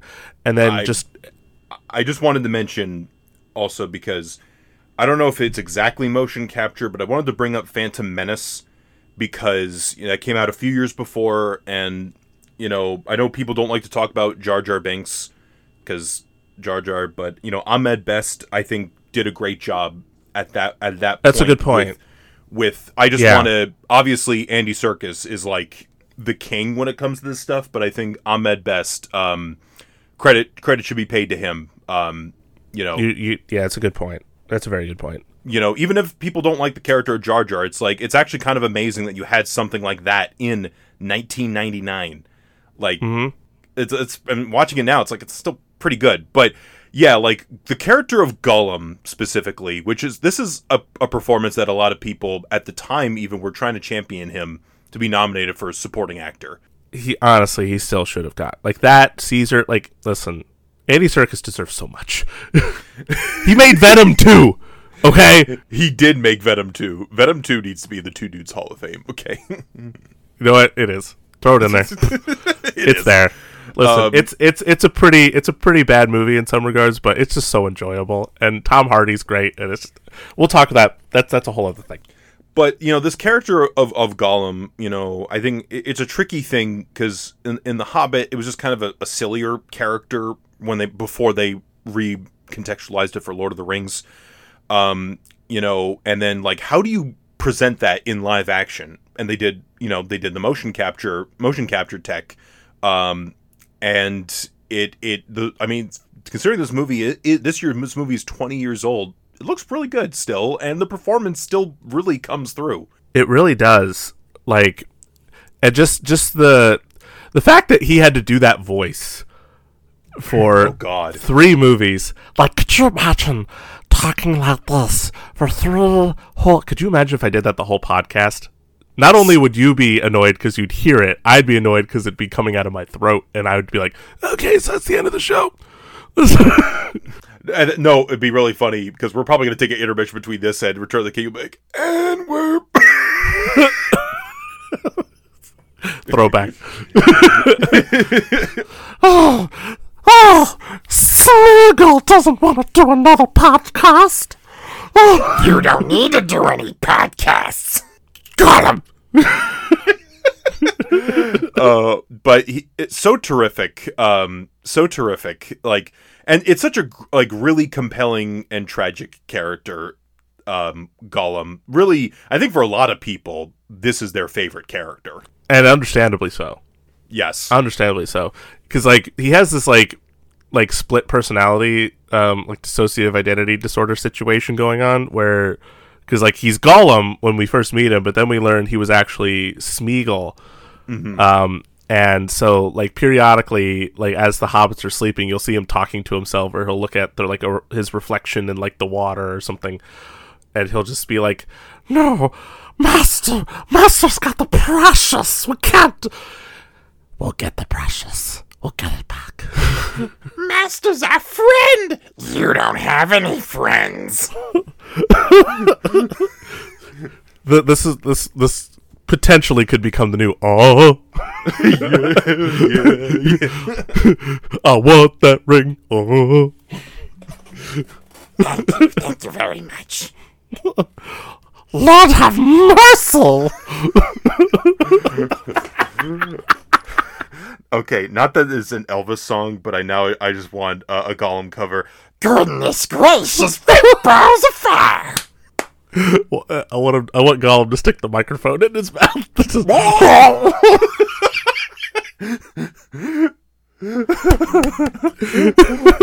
Good, just, God just damn it. Goll- Gollum covers of, of famous songs. I Why keep not? a close watch on this hearts and mind. I keep my eyes wide open all the time.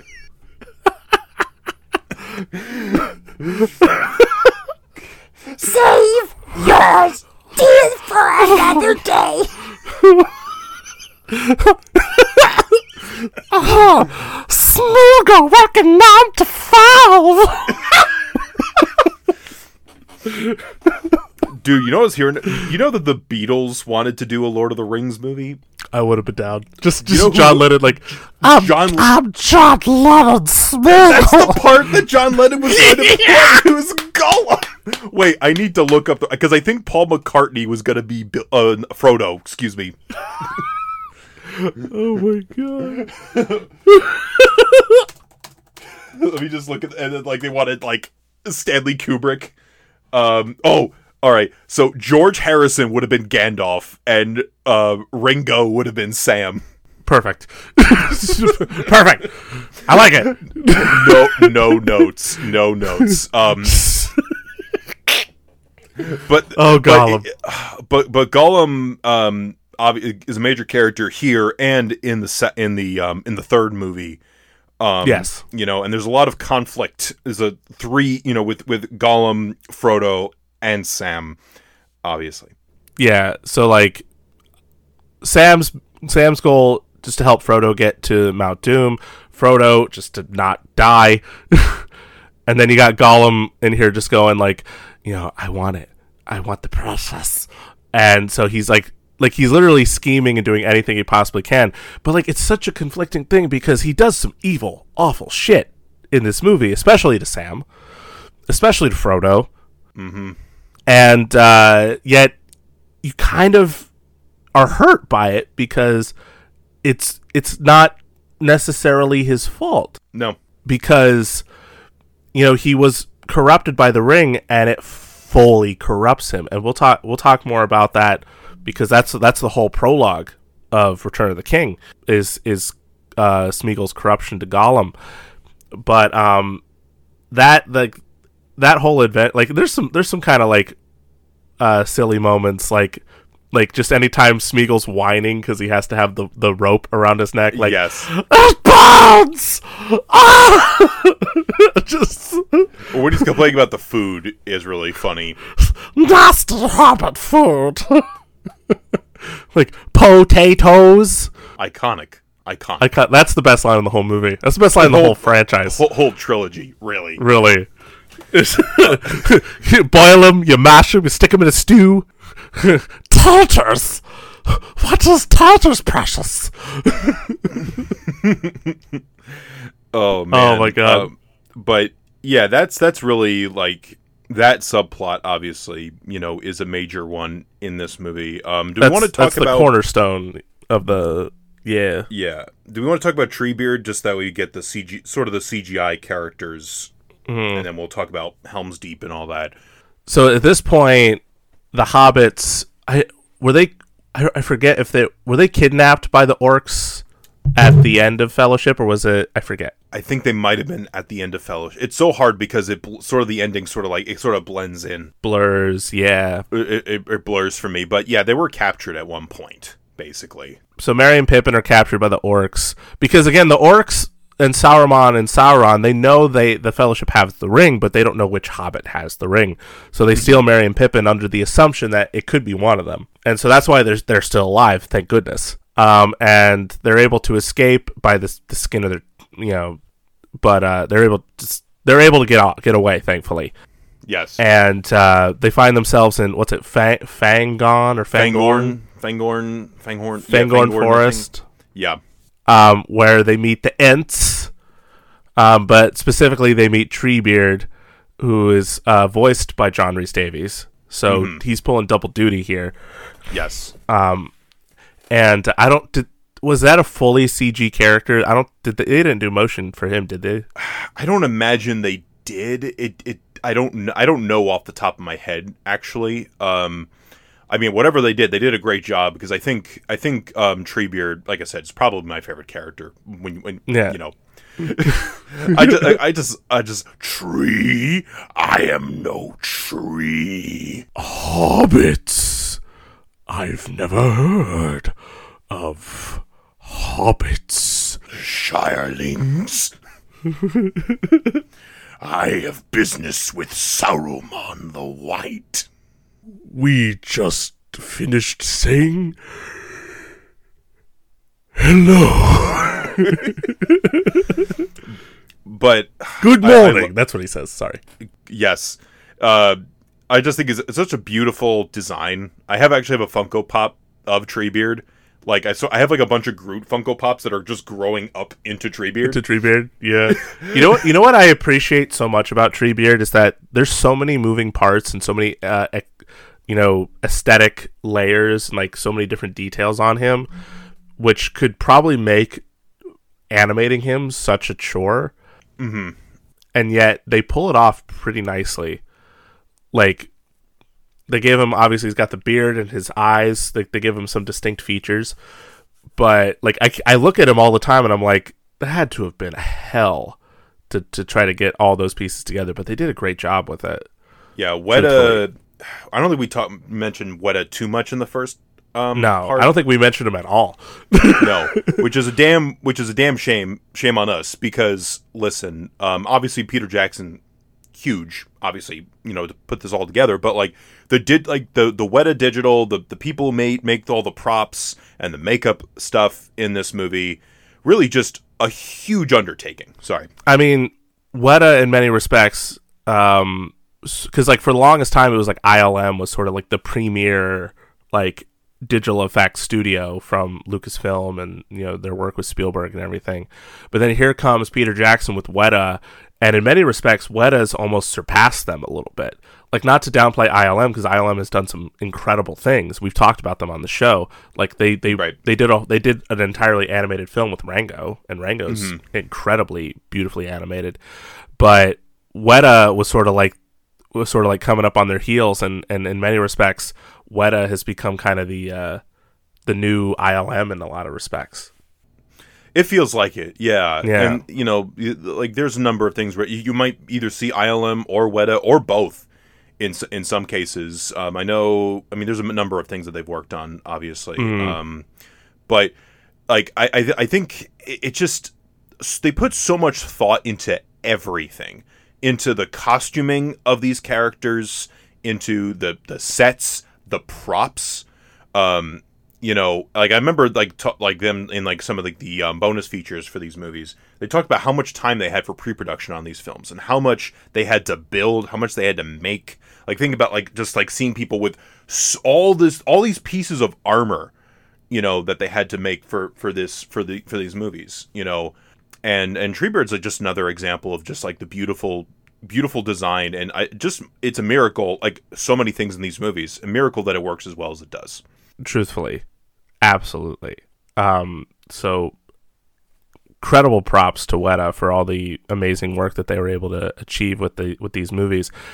Um so so in this so in this segment of the of the film um it, this is where I feel like the the growth of Merry and Pippin comes in because this is where they sort of they like they still have that like silly sort of like troublemaker vibe to them, especially Pippin. Like like I feel like Merry wakes up half the time and Pippin's just eating something or he finds something and he's like drinking Yes. it, you know, just doing something. And um, this is where they start to like really come into their own as far as like you know legit members of the fellowship because like I I especially think of the moment when like um, the Ents are having their meeting about whether or not they need to join the the, the war between Sauron and, and everybody else, and it's taking them so long, and Merry's just like, "We have to fight for them. We have to fight for Frodo. We have to fight for Middle Earth. Come on!" and then like that sort of like unintentional genius moment on Pippin's part, where like he he's like, "Let's go the other way." The closer we are to danger the farther we are from harm Hmm? I don't know if that makes sense. But you are small. so let's do it. oh man dude and when the Ents like wreck shit uh Ugh. eh, uh, Isengard or whatever. Oh my! It is so satisfying, honestly. Oh, it's so good. And you know what? Speaking of Isengard, like you know what's like we talked a little bit about like the scariness of these movies. There's nothing more terrifying than like seeing a membrane coming out of a wall and then to see like like an orc just like like gnarl Yes. his way out. Like I I think about that imagery all the time. Like especially when um they put the white hand of Sauron onto the onto the orcs' faces as like the symbol that they're part of Saruman's army and that like anytime because they cut they periodically cut back to like Saruman and like the orcs coming in and like the the the army being built and some of those scenes are so like kind of like the imagery sticks to your brain a little bit It's so gross. it's disgusting like i just saw a, i just saw a dirt wall give birth yeah. oh my god! But now, now I'm thinking about the tower. And this is the co- the conversation we had about the tower.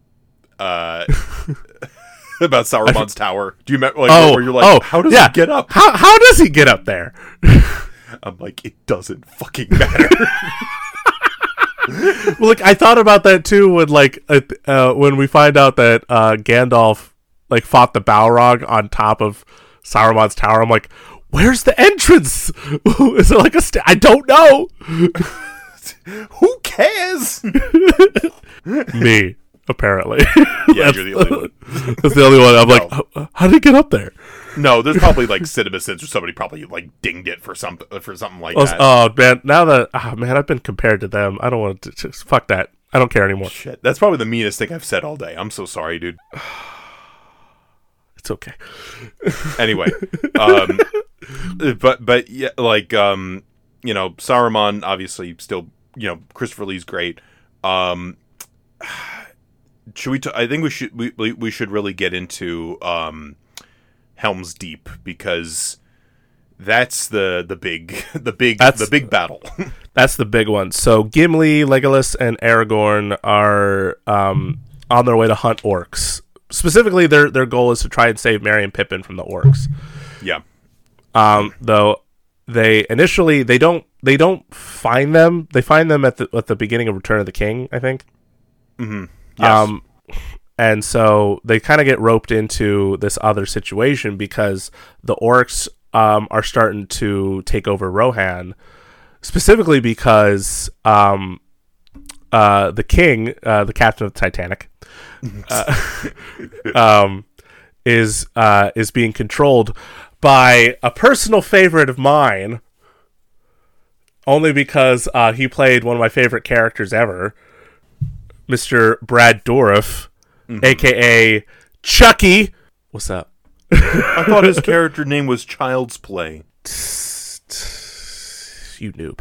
if oh, listen, we're gonna change you yet, sir. Those movies are coming out in 4K from Shout Factory. We're gonna change that. Oh God. you're gonna get a you're gonna get an envelope in the mail like oh it's all three of them he bought all three of them for You me what? There's o- there's only one thing I had to say to you. You have no power here. just you wait Uh, but he plays like literally like Richard. This is the, the the this is this name is definitely not a bad guy name. Are you ready for his name? Do you even know his name? i know the word worm is in it Yeah, Grima Grima Wormtongue. oh that's uh, i would trust that guy with my life Yeah, it's like Luke Skywalker. Yeah exactly grima we're, know what's funny like we talk about like, the harry potter comparison that is the most harry potter name i think of all the names of the characters in these movies that feels like the most i almost feel like i could see um brad dourif as that character in harry potter Yes. like he's just he's just you know what he probably he probably would have been a great Vol- uh, Voldemort, but you know uh, that's fine. They, That's- they they went for their British actors. It's fine. It's fine. It's fine. But um, you know, like the the king the king of Rohan, um, King Theoden, is is mind controlled, and they have to unmind control him with the power of of great cinematography, editing, and acting. Don't you love when all the pieces of cinema come together? dude, dude. But like I was telling you about it when we were I was watching it because we watched the the first two movies separately. I'm like, this is like the coolest scene. Like we would never we like like I feel like if you did that today, it would have to be like some sort of excessive like CGI like thing. like no one's even in a room; they're just in like a bubble that's green. and the, and the makeup work they did on Theoden when he's like possessed is so good. It's so good, and then just like the regret, like the pr- the progression back to uh his like normal looking face. Just again, that that also would would have been like some weird like CG like heavy effect. Like they would have just made it like his face bubble or something. I don't know. uh, something stupid, but um, I mean, obviously, I think we said that Gandalf is back. Um, Gandalf, Gan- but he's not Gandalf the Grey anymore. He's Gandalf the White Boy. but it's so funny because like people talk about like oh characters coming back. I feel like Gandalf is one of those words. It's so weird, and he has like a whole explanation. And I think about when he's on the like th- this white background, he's like, ah! ah!" And I'm like, I'm, I'm like, I'm still just like, okay, what, whatever. Just does like you're back. You, You're you didn't here. Die. You're Just fine. Let's let's, let, let's go beyond this. All right. Jesus, you're here.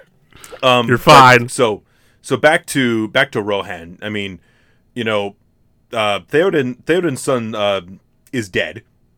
Yes. Um, Uh, and his other son is Billy Butcher.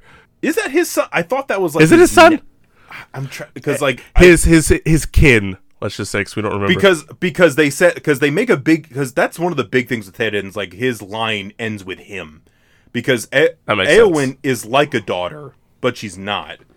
Um, that's right. and then like I think I think Karl Urban's like is definitely like related on some has to be related the, the blonde hair Isn't isn't like isn't that isn't she like his sister? Yes. Um yeah oh, so that that's his nephew that's his nie- niece and nephew. Uh, Eomer and Eowyn are the niece and nephew of King Theoden. Played by Billy Butcher, and I don't know who's the other actor. I don't know her. uh, uh Miranda Otto. Miranda Otto. um you know like and I, I I gotta say Eowyn's another one of my favorite characters um in these in these movies. She's so good. We're gonna talk definitely talk about her She- more she has the best line in the third one, arguably. in the third a really great some great scenes in the third one. Um her character you know she always she wants to fight. She wants to prove prove herself you know um and she kind of has ha, develops feelings for um aragorn. And who who who could blame her? You, you can't blame her you know her si- situation's not great situation's not great, and you know what? Viggo, looking guy. like not only that but aragorn's a good dude you know Like he's humble. Like even when like she makes him soup, and he's just like, he could have just been like, "This is terrible," but even though it was terrible, he was still like, "This is good." And then like I love the bit when she walks away and he's about to pour it out, but then she comes back and he's like, he like he like fixes it. And he's like, I'm still here. Oh, oh God. but um like but no she's great um and i think one of my favorite things like is in is in helms in helms deep where she wants to be part of like the front line like the front lines She you doesn't want to watch the kids in the back. No but but then aragorn's like well who are these people going to look to when when these walls break down basically you know um so some nice words of encouragement um i do want to, to spend a few more moments on theoden bernard hill is the actor's name i believe um, he's been in three. He was the next movie is a Best Picture winner, but like he was also in um, Titanic, as we said, as the captain of the Titanic, Captain of Titanic.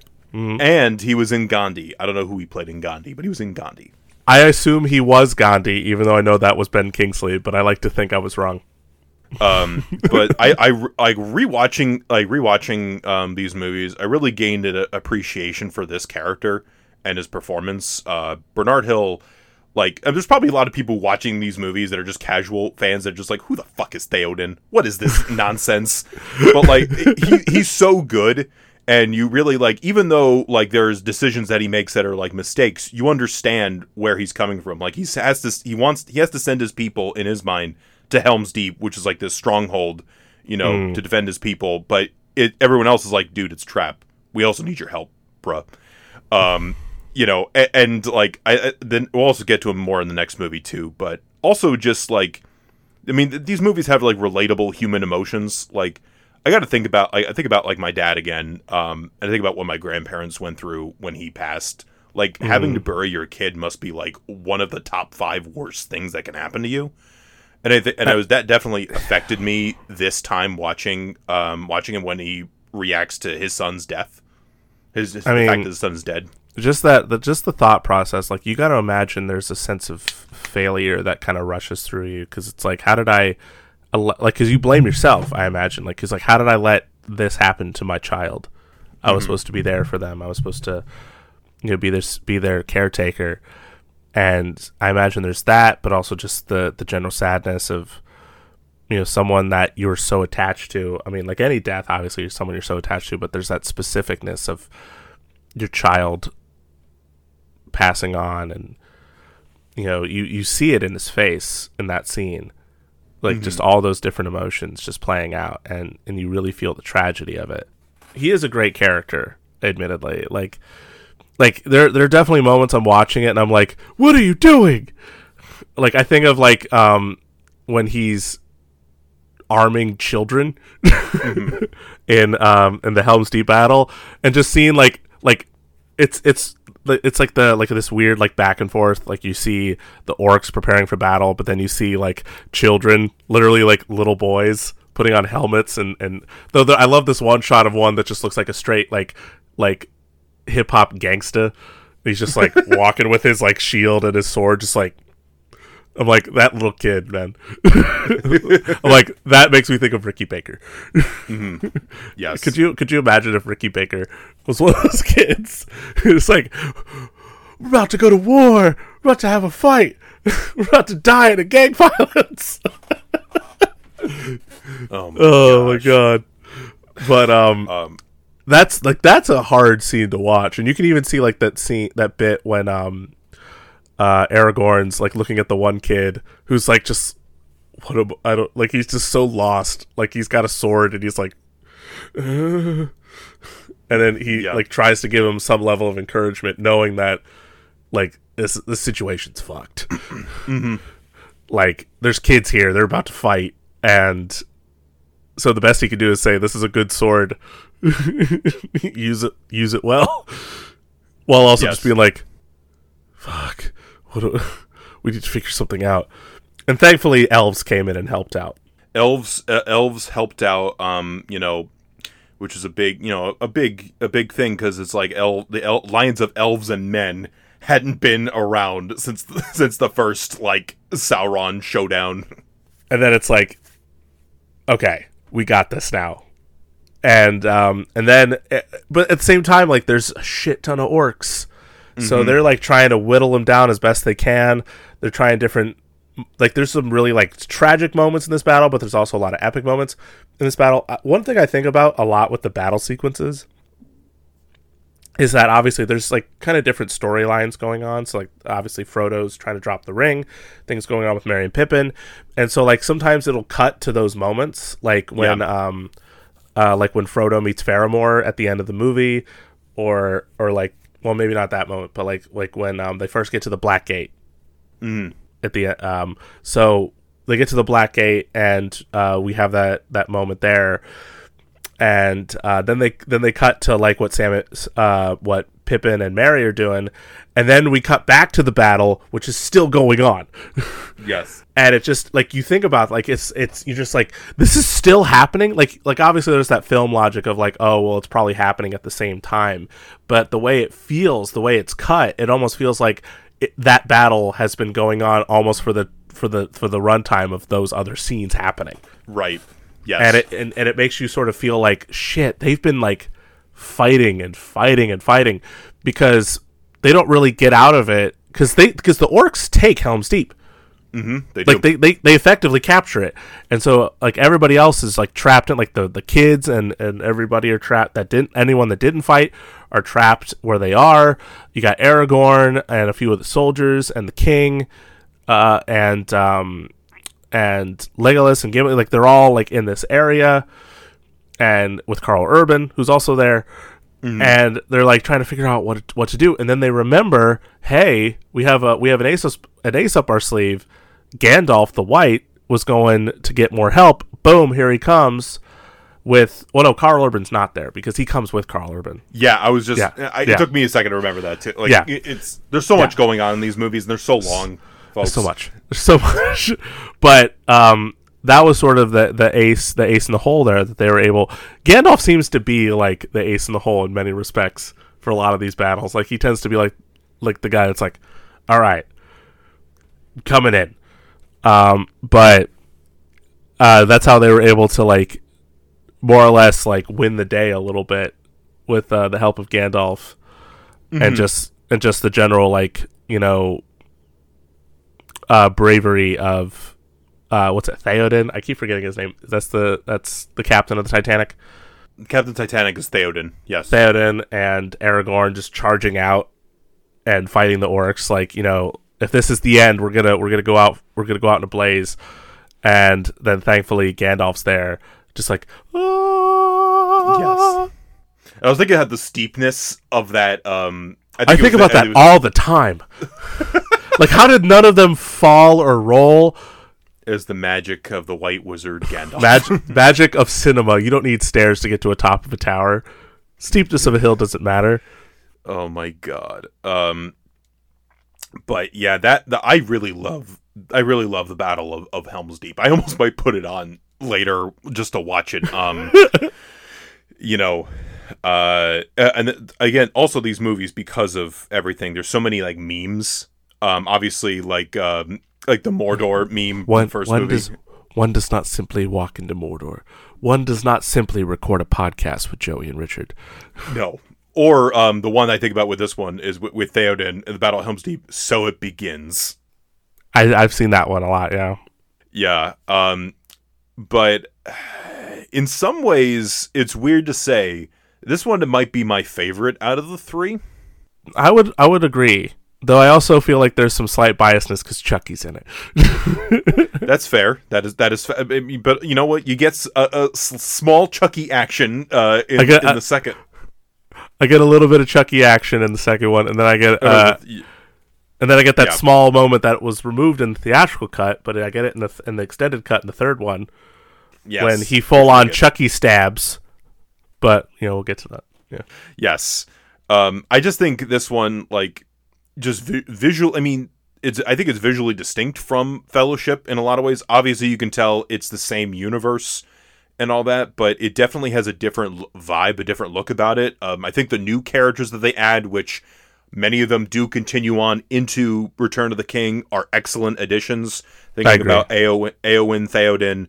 Treebeard, Gollum, of course. I mean, Gollum appears a little bit in um, Fellowship, but he really appears properly um, in this one. And you know, I think we again, I think that the strength of these movies are the char- are the characters. Like the like I'd agree. you yeah. know, like you could have all of like the beautiful like you know costuming and special effects and all that, but if you don't care about like you know uh, the friendship of Gimli and Legolas, then what what the hell is it? What the hell is it all for? like, what's the like, if you don't care about the bond that these characters have? Then Oh, but I think about the the, the races the, the the racism that happens in Middle Earth, where like they're surrounded by um Karl Urban and friends, and Karl Urban's Karl Urban t- like is asking for their names, and then Gimli's just like, if you give me your name, Osright, I shall give you mine, and then and then like, and then uh, uh, uh, like um Karl Urban is just like, listen, buddy, you're a dwarf, okay, and I I- would cut off your head if you were it wasn't so like close to the ground. And then I think it's this scene too where where Gimli says some like sh- no Gimli says it to an elf at some point. Just, yeah, he says it to an elf in like the last movie, and like um because Aragorn knows what that is. Aragorn's just like, buddy, that's not good.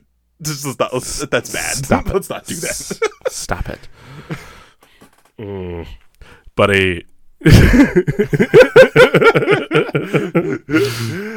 Oh man. Um I think on that note, I think on that note, we will take a second intermission. That's right. We're getting a second intermission, folks. So grab grab a snack, charge your phone, because we'll be back once more for the finale.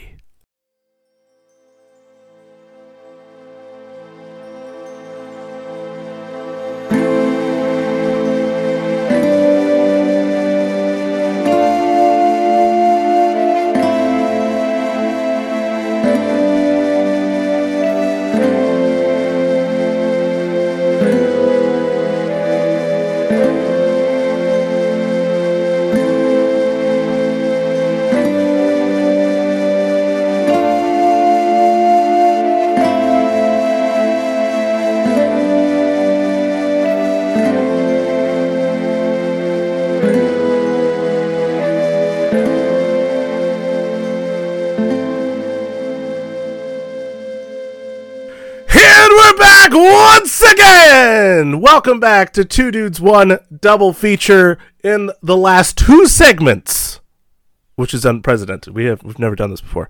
Um, we talked about Fellowship of the Ring, Two Towers, and now we are on. Ooh, my package delivered from Amazon. Sorry. Um, we are now. I'm gonna say that you only mentioned that because the Amazon's doing a Lord of the Rings TV show, and not that you are an easily distracted friend of mine. hey, ADHD's a thing, man. Just leave me alone. It is. It is. um we're back everybody um so we talked about obviously those two movies and now we're on to the finale of the lord of the rings trilogy mr joe denny dan what is this movie we're talking about We're talking about this is a big one. We're talking about the billion dollar grossing, the 11 time Academy Award winning, Peter Jackson directed, The Lord of Peter the Jackson. Rings, The Return of the King.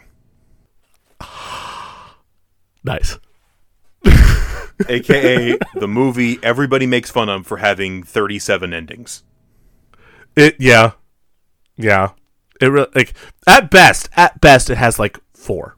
It's and I think all of them needed to happen. so i'm trying to remember what endings okay so there's the initial ending after would you count it after the ring drop or would you count the eagles thing as like the lead into the endings? That's a good question. Um, if I we're mean, counting that then there's probably a little bit more but if we're not then it then it starts with the the frodo waking up in the bed. I I mean, I think that's the one. Though there are also like other, and I mean, because also I think about Gollum gets a great ending in this one. Um, I think he's got a fantastic ending, perfect um, summation. Um, you know, there's a lot. We'll get to the endings. I it just Yeah. there's a lot. there's quite a few, but listen, when you ha- when your movie movies run like three plus hours, you're gonna have to wrap up a couple loose ends. I mean, yeah i mean three movies filmed all at once you got you got some ground you got to cover you got to you got to wrap some things up and you know what i want to say this much even though I love when a movie just like has a nice tight ending, at the same time, like there is that thought process after like a big sort of event type or like an epic movie, like just to see what the characters' lives are like for a brief moment after the fact. Yes. Like like a nice epilogue. Like I do like a good epilogue moment in a movie. Like and there's even some movies that end too soon. Like even some great ones. Like I think of uh American Werewolf in London, just kind of done. David's dead. That's it. That's the end of the movie. Yeah. Just uh, Jenny Agutter just like "Ah! Ah!" like that's it. bang, bang, bang. Like that's it. Um, do.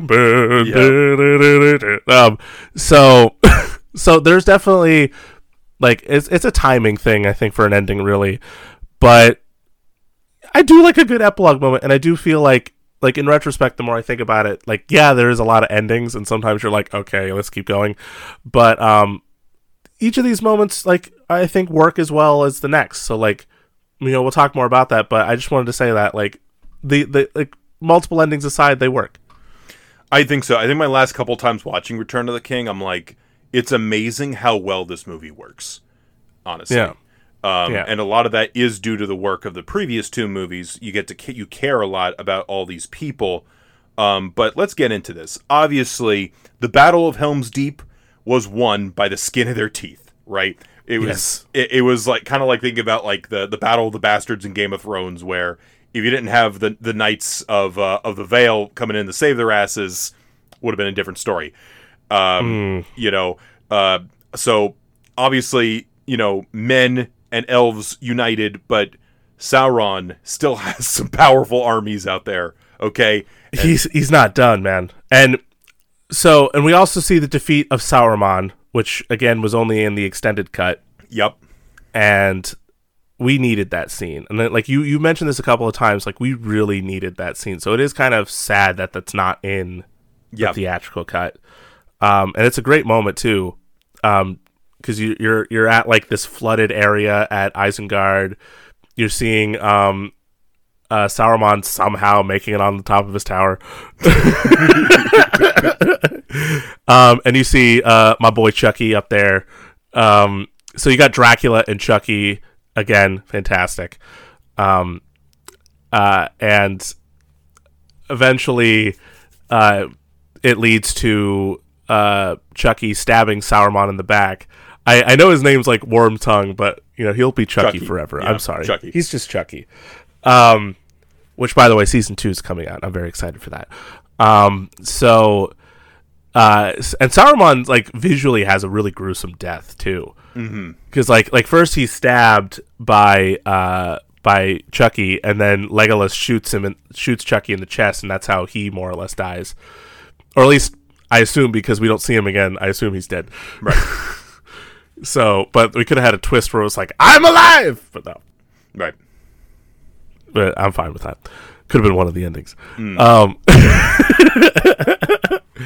uh, but then Sauron falls off the tower, and he lands on this like giant spike, and it's ugh, and it's like right through his chest, like very Dracula, like like stake through the heart style. Yeah. and then he just kind of like rolls because it's on like a wheel or something, and he like rolls into the water Yeah, like I that's how I imagine every Disney villain that falls to their death. That's how I imagine they die. yeah.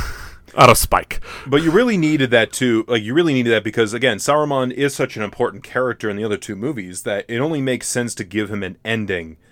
Um, and I'm sure that they had. I mean, listen, the theatrical version of this movie was like three hours, twenty minutes with you know with the credits. Like, so you have to cut some things, but that's one of those things where I'm like, mm.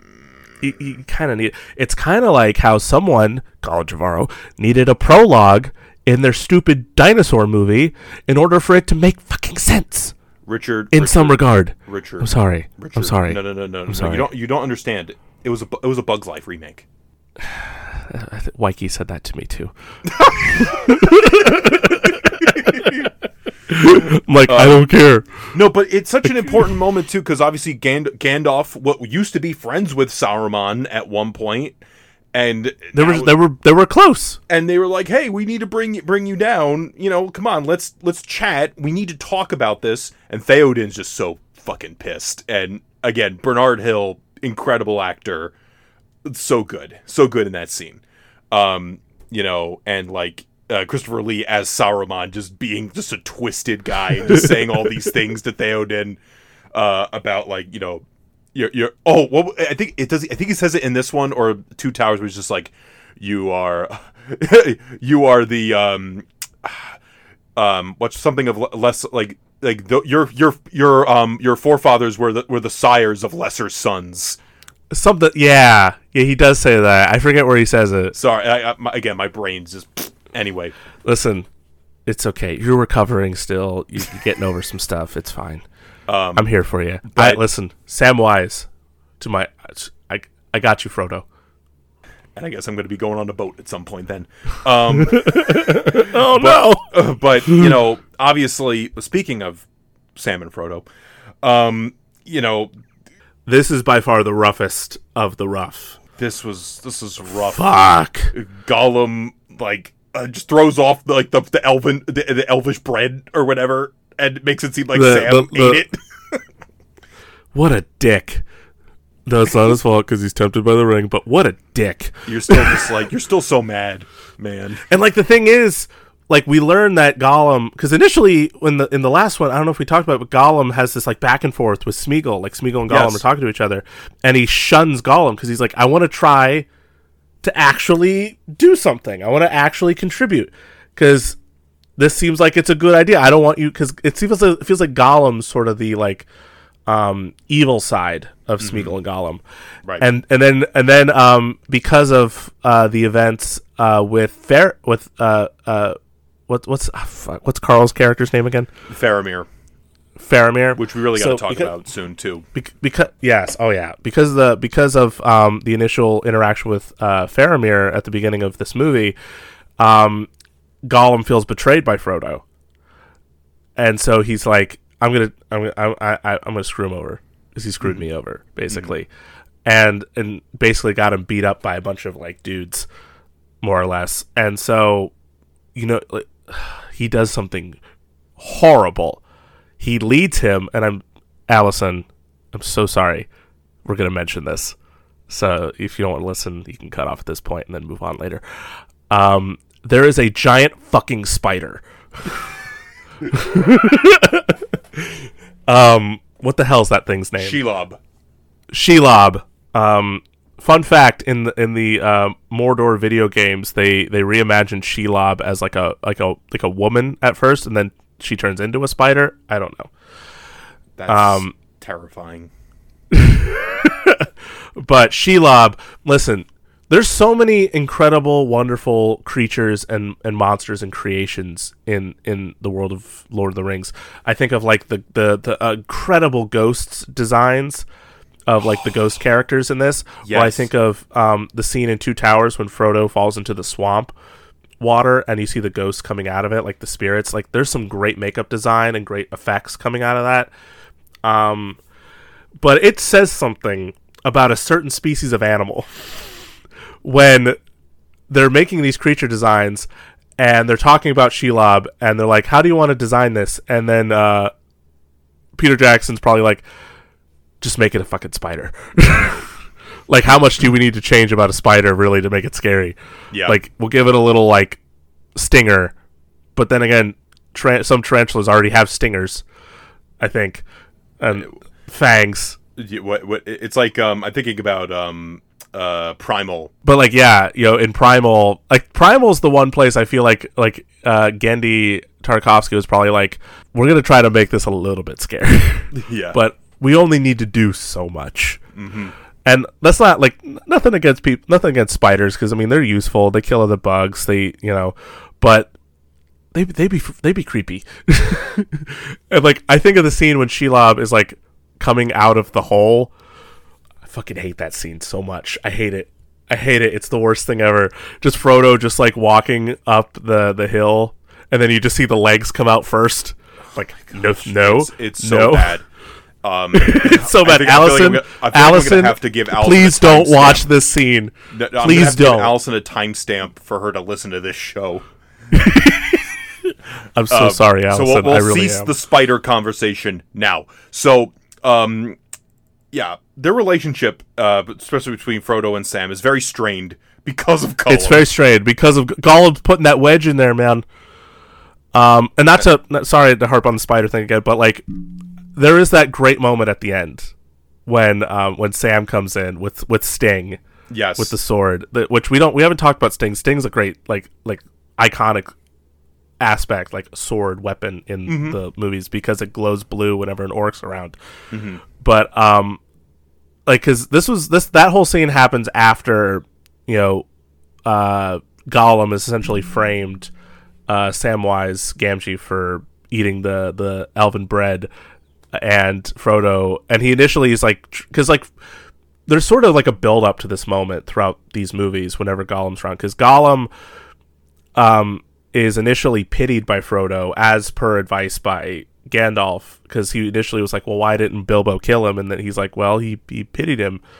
And he didn't he didn't see what the point of killing him was because he was already like too far gone. Yeah. And so initially and initially Frodo finds a kin uh, a sort of uh, a relation with Gollum because Gollum was a former ring bearer and he was sort of seeing what could have happened to Bilbo and he was hoping that there was potentially a way to fix Gollum so that he can either fix himself or fix Bilbo because he was kind of showing those signs as well of sort of becoming that that sort of beast that Gollum has become. right And so there was a relationship. So like anytime Sam Sam would ever like yell at Gollum, he'd be like, "You don't understand." Like you know, I understand. I, I get you're angry, but you don't understand what he's what he's been through, Sam. And so it finally gets to that moment where Gollum like uses that and is like, he wants the process. Mm-hmm. and so that's when he's like, "Get out of here, Sam!" And that's one of the saddest moments yeah To Just just Sam like like kind of huddled in, in against the wall and in tears. You just feel you feel it, and it's so sad. Um, but then Sam's like, I don't care. He's my friend. He, he's going through a lot. I'm gonna help him. So what does he do? He finds Frodo's sword, especially after he found out that Gollum's piece of shit, and was well Gollum, not Smeagol. Smeagol's suffering. Gollum's Yeah. piece of shit. Yes. Just to specify. Yeah. Um, and so and Sam comes in with Sting and and and and kicks ass. yes Like from now on, I'm calling Sean Astin to kill any spiders that try to kill me. so, so anyway, that's the last thing I'll say on the spider scene. But uh, br- like tip of the hat to Samwise Gamgee, absolute, absolute badass.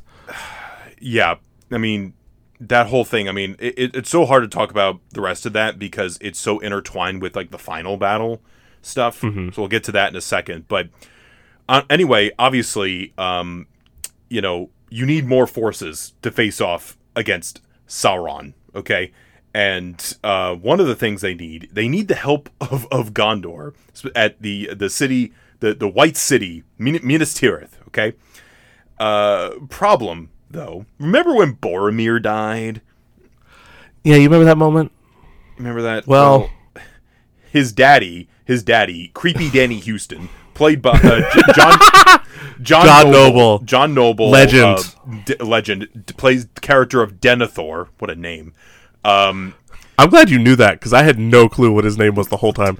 listen, listen, it's, it's okay because I, I called Sam Bilbo at one point. It's all good. but That's a, that's a mistake. That's a, it's, it's fine. It's fine. But listen, um, so this dude, he like he he finds out that his beloved son, Boromir, His favorite son, His favorite specifically, son. of his two sons. Boromir is dead, and he's left with the son that he doesn't care about, Faramir, which He hates this guy too, to the point where he wishes he was the one that died and not Boromir. yes, and uh, you know, and he's just like, why didn't you get the ring? Blah blah blah, and the, he refuses to help. He is useless to, to the cause. Literally, okay. Think about this. There's a scene, right, where um, Faramir is in a battle at this uh, w- against all these orcs in this like what is that little area called in front of Minas Tirith? There's like a little like just sort of like dilapidated patch of land. I'm trying to remember what that was called. Shit. Well, there's a little spot anyway. Mm-hmm. Yeah. That's like almost like a fallen city or whatever. And Faramir is sort of forced to go there by his father, but he also does it because he's trying to win his father's approval. It's one of those situations. Um, Yes. And then there's a huge battle. Like the orcs are are swarming Minas Tirith. They're like all over the place, and you have the Witch King, um, who's another one of those um, Nazguls or whatever. Like he's like the the premier Nazgul, the Witch King, riding a dragon and trying to like kill all these people. And um, what is uh, what does John Noble do? Well, he nothing. He sits and he eats, and then uh, Faramir comes back wounded, and he's like, "My son's dead," and he tries to have a funeral for him, and everyone's like, "He's not dead, you dick. he's not dead. Medicine. He just he needs help. He's not dead." And he's like, "We gotta have a funeral, even though people are being killed." Oh, my son is dead. no, he's not. and then like Pippin, Pippin's over here like, "You dick." you asshole! He's not dead. I'm paraphrasing, but you know, Yeah, I'm pretty yeah, sure Billy Boyd was actually thinking that. But Good, uh, side note, uh, and I forgot. I, I want to mention this real quick. Did you know that uh, Pippin and Merry have a podcast? You you you were telling me this. Uh, the Yeah. other day. I think it's called. I forget what it's called, but um. Did you say onion? Something. fr- the fr- the friendship onion. Okay. I think is what it's called. Um, we'll double check on that, but I haven't listened to it. But you know, I just think it's funny that those two dudes had their own show. It's like so. I feel I feel like we have a kinship there. So check check out their podcast. Not that they need our help, but you should you should go check it out. Sure. Sure. Um. Um, yeah, but but I feel like Faramir really like Faramir has a big role in the last one, but I also feel like Faramir gets a bit more in this one, which is nice. One of my favorite shots though is when when John Noble, um, D- Denethor see looks at Faramir and he sees like almost a sloppily like Oh, placed God. Boromir. Do you remember? You remember this? yeah. It looks like it looks like like like Sean Bean was in a music video or like the end credits. Like like I imagine that pose is like in a Celine Dion like the Lord of the Rings. and you just see like I'm a Lord of the Rings. like I don't know what I'm doing. Sean Bean fabulously turn and smile and his hair. Like, And then like the sad the saddest thing is you're seeing um, Faramir's face smiling, like like his his father's finally looking fondly on him, but he's not. he's not. He's, not, and it's the worst. oh my god. Oh, You know like the cra- oh the but oh sorry, go ahead. You go no, you remember when Gandalf's staff like blew up? Two. like the Witch King's like fuck your staff. It's just like I think I the one image I think that'll never leave my head from this movie is in the funeral scene when John Noble just dumps the oil, like the flammable oil on his head, just like, oh. it's it's oddly sexual for like for like a fake funeral for his not dead son. it's hmm. just him going, oh. That is the most that is the most pornographic thing you've probably ever heard on this show.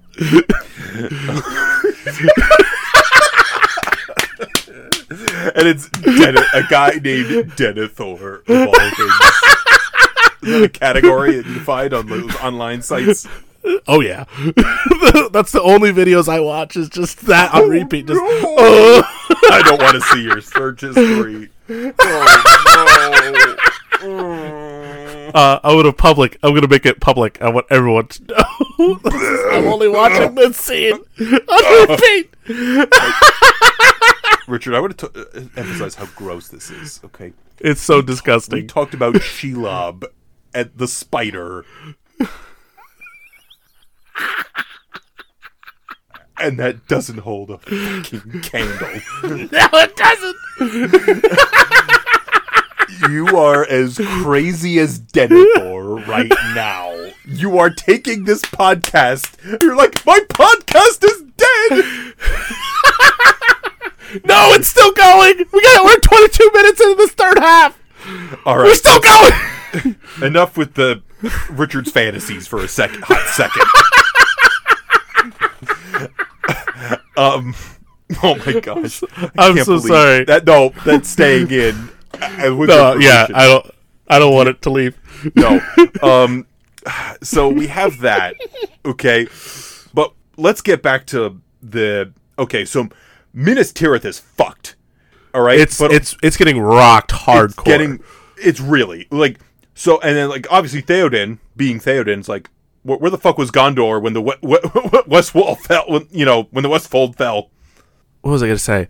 I'm sorry. I'm still thinking about the other thing. No, it's fine. But but Theoden, but um, Theoden is like, you know, what what am I supposed to do? And so Gandalf is like, okay, because there's like these um torches or like what like these uh what do you call yeah, them? yeah, I know what you mean. The Yeah, light- yeah, yeah. uh, Gondor. Yeah, yeah, yeah, yeah. And so they're like, okay, um, we're gonna try to light this so that um Theoden can come help. And obviously, uh, John Noble being the weird pervert that he is in this movie. Just to specify, I don't, I don't know if he's a weird pervert in real life, but No, it's, In this in movie- this movie, this is our theory. in our theory in this movie, he's definitely a weird pervert. Um, so he um, he's like, nah. Like, there's clearly like we don't want we, they don't want to help each other. But then um, Gandalf is like, Pippin, go go go light it. Just go just go ahead and go light it. So Pippin lights it, and then it, and it trails all the way back um, to to Rohan, and uh, Aragorn sees it, and they're like, and I love. I love the bit he just bursts in. He's like, they need our aid, and he's like, they shall have it. Amazing. and so they get ready for war. Um, and at this point, this is when, Um, because obviously it takes a second to get there, so they have to like make camp and like, and there's obviously there's obviously this discussion between Merry and um, uh, what the fuck's the, what's her name again? I'm sorry, Ao- Aowen. Eowyn. Like, there's that discussion of like, you know, oh, we got to fight as well, but then Karl Urban's like, you're short, you're a girl, you're not fighting. Mm-hmm. And it's like, come on, but come on, Billy Butcher, come on, oi, come on. um, same thing he did to Huey at first, uh, but um, obviously they sneak into the battle and they're like, we're fighting, screw you guys, because we we have as much at stake here as anybody else does. Um, especially those two, I think. Um, and then, of course, it's like, well, we only have so many men. We only have so many soldiers to fight. And that's when um, Hugo Weaving comes in with the the sword, like the iconic sword of these movies. Um, what's it? What's it called? Is does it have a name or is it just I, like the sword? I think of- the sword of Ellen Elendil. I think it's called. Let me double check. it's the king's sword, is what I call it. It's well, Isildur Elendil. Um, The yeah, blade Ellen- that cut the ring. Yes. Um, let me just double check. I'm, lo- I'm looking at this real quick. Well, Elendil is actually. Um, hold on. Sorry, I'm, I'm looking at this. No, you good. You good. You know, just because there's a lot of history that is is in these things. Um, let me see, because I know it's I I know they say like the blade of El, like somebody like you know because the Isildur Yeah, used it right. It's a it's, yeah. It was. It's, the, sword- blade that cut the ring. Something like that. And and when we initially see it in Fellowship, it's broken in, into like several Nar- pieces, and then Narsil. okay, Narsil, which so just to recap, uh, Narsil, uh, Narsil was a longsword wielded by King Elendil during the War of the Last Alliance, and it was used by his son Isildur to cut the One Ring from Sauron's hand during the final Yes. battle. so so after it's broken, he uses like the what's left of the blade and cuts his fingers, and um, then uh, it's just sit like it just sits there for generations in pieces in uh, Arendelle. Isn't that the the elves Arendelle? Riv- Rivendell. Rivendell. Well, there's a Oh, couple I, of was places. I was thinking of I was thinking Frozen. of uh, Frozen. Yeah. yeah. Let it I, go. al- I almost said I almost said Archie because no, that's Riverdale. I almost, oh my god! He, no, the the El- elven city of Archie. The elven city of Riverdale where Archie and Jughead live. But I'm talking the comics version, not like the CW like teen version. Um, Um, but that's such a But- cool moment when he get when he gets um when he gets the sword. it's so cool. It's and it's just the it's whoever designed that sword too is absolute. Like the craftsmanship, obviously in the whole movie is the whole series is incredible. Like Sting looks great. And a lot of the other swords look great, but that one especially, I love like the runes in it. Yeah. I love like the way it's designed is really cool. But that sword is very special for for so many reasons, but also because he uses uh, Ar- Aragorn uses it um, to not only attempt to claim back his his his seat as the the rightful king of Gondor, but also so that he can call forth probably the most important members of this army, the ghosts of the mountain or whatever they're called like like these lost souls or whatever and uh, the designs of those of are so i love um first of all i love the green it's like i know ghosts are typically blue but and i love the blue ghosts but i do love these green ghosts Yes. and i love the effect of like how like the makeup effect of them fading in and out of like skeleton to like face to like rotting face to skeleton Yes. that's always such a cool little thing. But initially, initially they're like, "We're not fighting for you," and then then they learn that that he is that he's wielding that special sword. I love the scene when like he swings the sword at them, and then he Yes. blocks it, even though like he's it shouldn't work because it's a ghost, but like he blocks it, and he's like, "Shit." and then and then they're like, "We'll fight for you." And I love when like they initially uh, show up and they're like charging and then like swarming the orcs at the end, and they earn their freedom. It's so cool, dude. I mean, it's also a great character moment for Aragorn because he could have easily just been like, "Hey, yo, help me out." Just with the, re- it could have been so easy just to be like, like spam them in, in the final battle at, um, you know, at Mount Doom. But like Aragorn, because he is the rightful king and he's a good king, he's like, "Nah, fam, you, you, you good, you good, go You good. rest." You could. Like he's not one of those like weird gamer guys who's like, I'm gonna keep using this. No, no. No. Um, I love the moment when they charge, though. That shot when they charge, and you see the ghosts behind them. It's so good, man. I mean, this mo- movie has so many moments where you're just like, even if you're just by yourself in your house, you're just going, yeah. Like I think about uh, what like the fi- the battle when they're in Minas Tirith, um, when um Theoden's like has the sword out and he's knocking in- into like the spears, you know, to, to pump up his men. Yeah, yeah. Well, or like Theoden- the. Yeah, Oh, sorry. Go ahead. no, but Theoden's death is also upsetting, you know, It's it's tragic. Yeah. you know, but- you knew it was coming, but he's a great great character. But anyway, Great character, but um, there's also that iconic moment we mentioned earlier where um, what's her name again? I'm so Eowyn. sorry. Eowyn. Thank you. Eowyn, Eowyn, Eowyn, Eowyn. That's her name. Her name's Eowyn. Did you know that? No. Well, okay, now you know. Eowyn. Um, that great moment when Eowyn um, is fighting the Witch King. Oh Like, yes, Merry and Merry and Eowyn are fighting the Witch King, and um, very much like a No Man's Land Wonder Woman type situation, um, where uh, like he like uh, attacks her, like strikes her down or whatever, and he's like, "No man has ever been able to kill me" or whatever. I'm paraphrasing terribly, and then um, she's like, she takes the helmet off. She's like, "I am no man," it stabs him in the mouth, and then he's like, he like implodes or whatever. yes. that that's that was gnarly. Just see like the helmet crack in, and like him going. Eh, eh. You know what the sad thing is? If this hmm. movie came out in twenty in like twenty twenty two, there'd be people there'd be so many like stupid like reaction videos like Is Peter Jackson woke? Oh, I didn't know Peter Jackson was part of that crowd. But it's such a it, it's it's such a great moment in a movie with so many great moments. Um, it's just like there's just so much. But you think, oh man, that's a big battle. It's got to be the last one. Nope. Nope. Because, that, because listen, they're like, okay, the only way that that that we can do this is go into a suicide mission to Mordor and give Frodo a chance. Because listen, as we said, Frodo at this point especially is like fucked. He's like I even think of just the fact that he has that like bleeding scar bruising on his neck just from wearing the damn thing. Yes. Like fucking hell, dude. And just everything that he gets his finger bit off. Mm-hmm. At one point. Like, Jesus Christ. Um and so just uh everything that he goes through, like he needs the the assist.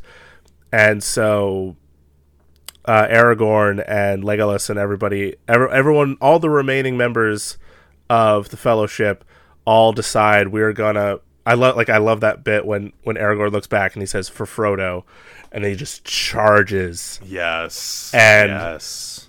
Like, listen, not to not to not to hate on MCU movies, but so much better than uh Avengers Assemble. I'm sorry, just is. Yeah, I'm amazed we've been we've been kind to Marvel this episode.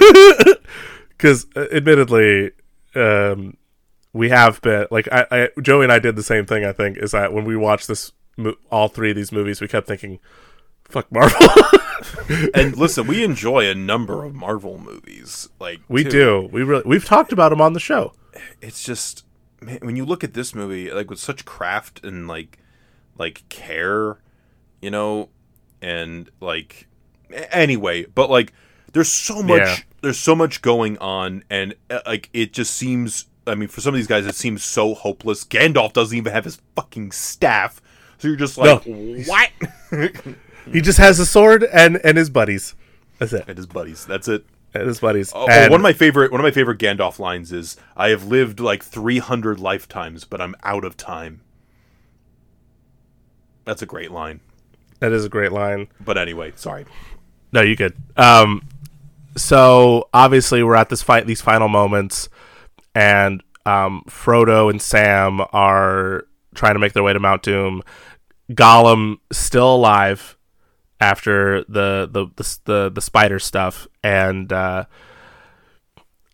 they get they find like like like like we were mentioning earlier, like Sam has to uh, physically carry Frodo. Like that's as far as he that's how far he's willing to go. He's probably willing to go even further than that just to help his friend. And um, they get into the mountain, and lo and behold, Frodo finally succumbs to the temptations of the ring. Like he's there, he's ready to drop it, but then he says, "The ring is mine," and he puts the ring. Like, oh my god! And when he puts the ring on and he's invisible, like, like that's that's so shocking.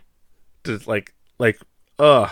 And then and then in comes Gollum, just like scrapping his way through, and that's when he bites his finger. That's when he bites Frodo's finger off, and he fin and Gollum finally gets his ring. He's like, the precious, and then he obviously falls into the mountain with the ring, and that's how the ring is destroyed. Cuz Frodo pushes like Frodo pushes him, him like Mm-hmm. which is I also like look at cuz it's not like a triumphant moment.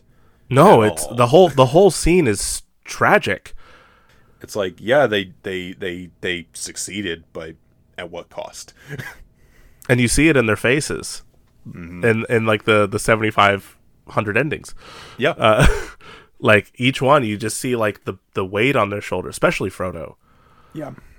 because I mean the thing is like a- everything he experienced through the all three of these movies will never like we were saying it'll never go away. So like while he doesn't have to to bear the weight of the one ring anymore, he will always have to bear it. Well, like he doesn't physically have to, but He bears its emotionally, absence and he Yeah. still feels the pain from the first movie when he gets when he's stabbed by the Witch Yeah. King um in the first one um but you know cuz it's it's kind of like you know commentary like you know when you have a life altering event or like if you have PTSD from something or drug addiction it's an ongoing thing whatever thing you want to you can put in a multitude of different things you know Mm-hmm. as your interpretation it's like an ongoing battle really I, I I do like I did liken a lot of like the ring stuff to drug addiction a little bit, like like um uh especially just looking at like Gollum as a character and you know succumbing to like like imagine someone like succumbing to heroin and just needing it and just constantly needing it um even though they know it's destroying their body they know it's destroying their mind but because of the addiction because maybe whatever they were going through before you know they felt like they needed it. And because like there was actually a point not to harp on this too much but there was actually a point um a few years ago where there was almost like a weird epidemic it felt like uh where so many people like people even that I graduated high school with were dying from heroin. Like like there's a good chunk of people from my graduating class that are now dead because of heroin addiction. It's it's like it's it's a real legit thing. I'm not to say that people don't think that, but like it's it's it's a really hard thing. And while I I can't speak for the experience because I've never done anything like that, but obviously you look at it like this, it can destroy people. Mhm. And so I feel like I look at character like Gollum and even just like Frodo a little bit because like there's even like there's scenes when um like you'll see him petting the ring, you'll see him like you know looking at it, so like the temptation sort of building. And like I also think about um B- sorry to interrupt, but Bilbo in fel- in Fellowship where when he and he has like that really creepy face momenta- momentarily because he wants Mm. he wants the ring. like the ring is temptation in its purest form and the it's it's just insane to think that you know he you know he succumbed to it and um just the way that that ended but it's it's nice that they were able to to get out of there obviously and um you know he had Sam with him the whole time cuz I imagine like if Sam wasn't there for him what could have happened Yep. you know and Dude, so I'm also thinking about when they get rescued. I think about the Howard Shore music. Um, when again, the like- Eagles come in from the sunshine, the Eagles come in. Um, I believe the um, as I looked at the soundtrack, uh, the the the singer in that section is Renee Fleming, who's, who's actually an opera singer. I only know this because when I used to work for my college, I worked for their Center for the Arts, and they used to have like the uh, the Metropolitan Opera like live like screenings. Right. And Renee Yeah. Fleming would host those screenings, or obviously be like one of the main stars of those um, of those screenings. Um, you know, so it was definitely interesting. And it's just like, man, the the the level, like the score is is so. Like I think about again, like Star Wars is a great score too, but like the emotional depth of Howard Shore's like music in these movies mm-hmm. cannot be it can't be overstated. It really adds so much to what's going on. It's it's one of the most iconic like each piece of music that like the the Shire theme, like the like the kind of twinkly sort of like comforting Shire theme, and then obviously the big epic like da da da da da, or like um, the ring, the rings theme, da, mm. da, da, da, da, da, da, you know, um, right But we got to talk about when when Aragorn, Aragorn. Oh, well, you didn't talk about the elephant, elephants, the elephant. You know, the the, the oliphants I mean, that's a, that's a crazy thing to see, but that's a whole other thing. Um, no, but I think about the scene where where Aragorn is crowned is crowned king. You know, one of the endings One of the endings, and um, that's probably my en- favorite one it's it's a great honestly. ending. It's a great ending. I mean, you know, he gets the girl, which I know it's like a cliche thing, but it's like, you know, you know he loved Arwen, and you're just like you're so happy. And oh my gosh, Mm-hmm. I think about like the the scene where Arwen envisions like Aragorn and his son, and that was that Mm-hmm. got me. and like there's like a whole like we kind of we kind of skipped over a little bit but there's like that whole subplot like of sort of explaining the the, the relationship between Aragorn and Arwen where like uh uh like obviously they love each other but there's that notion of like well you know she she's an elf you're you're a man you know you're like you're gonna die someday she's gonna live forever you know there's that struggle but they don't care No because you know why? Love. love. Um, Can love, man. but but it's it that's you know despite the fact that they didn't share they haven't shared that much screen time in these movies it's a, it's a satisfying moment um but of course of course um when you see the hobbits okay and this is a moment that's just like you you know what it is Like, oh my god. So they come in, like every obviously he's crowned king, everyone's kneeling, they're you know, they're bowing, showing the respect to Ar- to Aragorn. And um he sees the hobbits, there's this lovely like look of admi- admiration on his face. And you see Frodo, Sam, Merry, Pippin, and they're bowing and he's like, "My friends, you bow to no one." yeah and everyone, not just uh, not just Aragorn, but every single person bows to them. Like these these people who didn't seem like they amounted to much in the greater scheme of things as far as Middle Earth is concerned, came in and saved everyone. yep They did the unima- like they, they they did the unimaginable. Like all four of them have changed so much, and it's it's it's a genuinely beautiful, humbling moment, and it just shows again how great of a character Aragorn is and just how humble he is regardless of what sta- status he has but also just how much these hobbits and the, and their actions meant to everybody Yes. and everything that they did Um, and I did I did want to mention like one like be- between Legolas and Gimli, one of the best mo- like quoted lines. You know, never thought I'd die fighting side by side with an elf. What about side by side with a friend? I you gotta love it do that. It's a great it's a great moment. Um when they have to and then like obviously, you know, they try to like you talk about the epilogue at the end where they're trying to live out life in the Shire, the hobbits, and it doesn't doesn't quite work out. You know, like like Pippin and Merry aren't as spirited as they used to be. Frodo's clearly still bearing the weight and but Sam Sam's gained courage. Sam's gained bold uh bravery. Just he's he's become a completely new person. And you know we we learn it in fellowship that he's got a thing for this bartend this bar bartender in the shire um and he decides you know I'm going to go for it. Yeah. and they get married they start a family. You know he he gets to have that peaceful life that he wanted. Um um merry and pippin you know i'm sure they're going to be still be doing their thing but i think they're a little bit more matured now. I think they've they've gone through a lot so there's a lot that they want to do. And then with frodo you know the thing is with frodo is that you know because because that ending takes place four years. Like they mentioned it briefly but it takes place four years after they drop the ring and after Aragorn has been crowned king. And so there's this there's this whole feeling of Frodo that's like this like this is the end. Mm-hmm. Like this is it for me. And so um, we're seeing um, Gandalf, who was only supposed to even come back for a brief period to begin with. Um, uh, we see Gandalf. I think I think Hugo Weaving's there. Bilbo. El- Um, Elrond, Galadriel. Um, Mm-hmm. yeah, and initially we're told that all these guys are about to be like go on the boat to like basically go to heaven is kind of like what it is i guess Well, because Um, the the whole thing with like the elves is that, and they don't.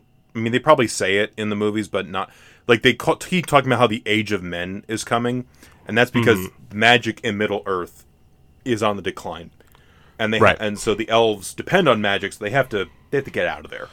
Yeah. But and that's you know one of the things that Elrond was worried about with you know with Arwen, but also you know now that they can take along some friends, and they took along um, fr- you know some some hobbits.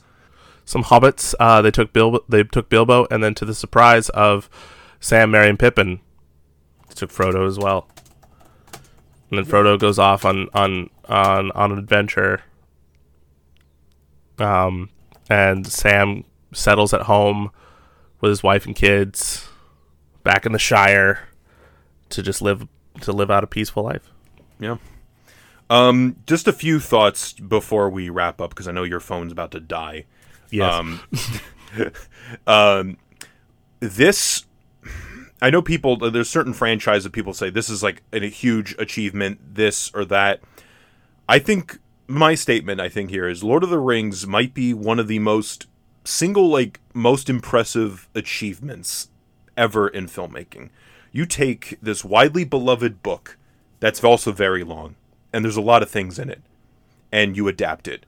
Like people poo poo adaptations, but adapting something well is extremely difficult.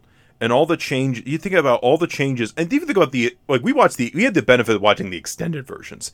I can't imagine Yeah. being Peter Jackson having to whittle down those things to a, a, a somewhat reasonable runtime. I mean, by most metrics, Return of the King being three hours twenty minutes as a theatrical movie is not That's- reasonable. that's the fact that you got it down to that is pretty impressive It's initially. absolutely insane. But to get it so right with the visual, the music, editing, cinematography, and Casting. like, casting is a huge one. You know, um, and there's a, like these movies like still live on in people's hearts, um, and they're still beloved. And think about this too. Think about this. Few things about Return of the King. Billion dollar movie, and it won 11 Academy Awards, which mean, meant it tied with Ben Hur and Titanic for the most Oscars ever won by a single film. And Return of the King is only the second sequel in history to win Best Picture. First one being Godfather Part 2. But think about hmm. the weird Venn diagram that Lord of the Rings sits in, in the middle of. Critics enjoyed these movies.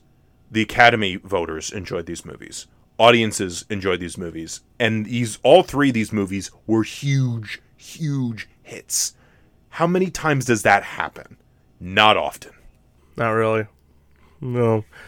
Like the fact that these were able to achieve what they were able to achieve is nothing short of a miracle, really. Yeah. Like to the because like you were saying to this day there's still so many people that credit these movies for everything that they love about pop culture and fantasy and cinema and everything.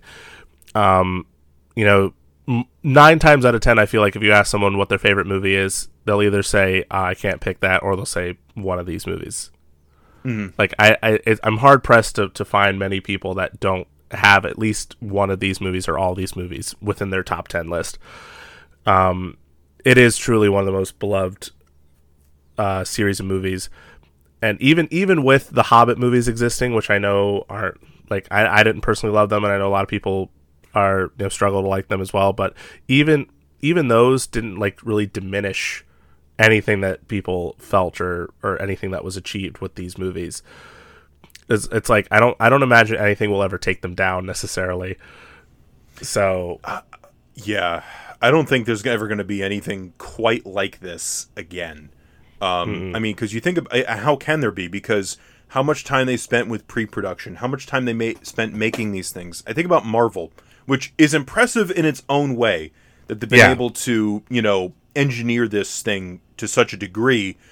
But sometimes, you know, some what do people complain about? Sometimes the flat cinematography. Some of the things look cheap, and that's not the fault of the individual, like smaller artists. That's more of a the larger production and producing team as a whole wanting to make. That's a whole conversation, and you know, Yeah. it's um, and obviously we talked about Peter Jackson a lot, but the whole team here is really firing, is able to fire on all cylinders in this production. And I don't think there's many times, like especially in a production of this scale, you know, with prop like a fantasy property like this, where it works quite so well. it it's it's unprecedented, really. Though it's no Harry Potter. folks, folks, folks, I'm folks. kidding. I'm kidding. folks, do you um uh what are your what is your favorite of these three movies? Do you like the Hobbit movies? Do you tend to Google Denethor soaking oil um, videos? Please let us know. Facebook, Actually, Twitter. you know what? That last one you can you could you could last one you maybe keep, one. To, keep to yourself. Um, anyway, that's gonna wrap it up for this week's episodes of Two Dude episode. I should say this felt like episodes. Um, Yeah. Episode of Two Dudes One Double Feature. Check us out next week. Have a good night, everyone.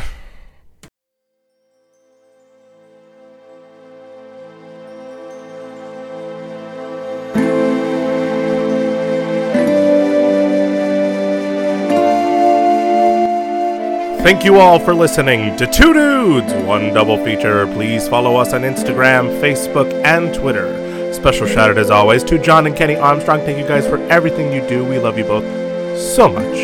And of course, stay tuned for a brand new episode of Two Dudes, One Double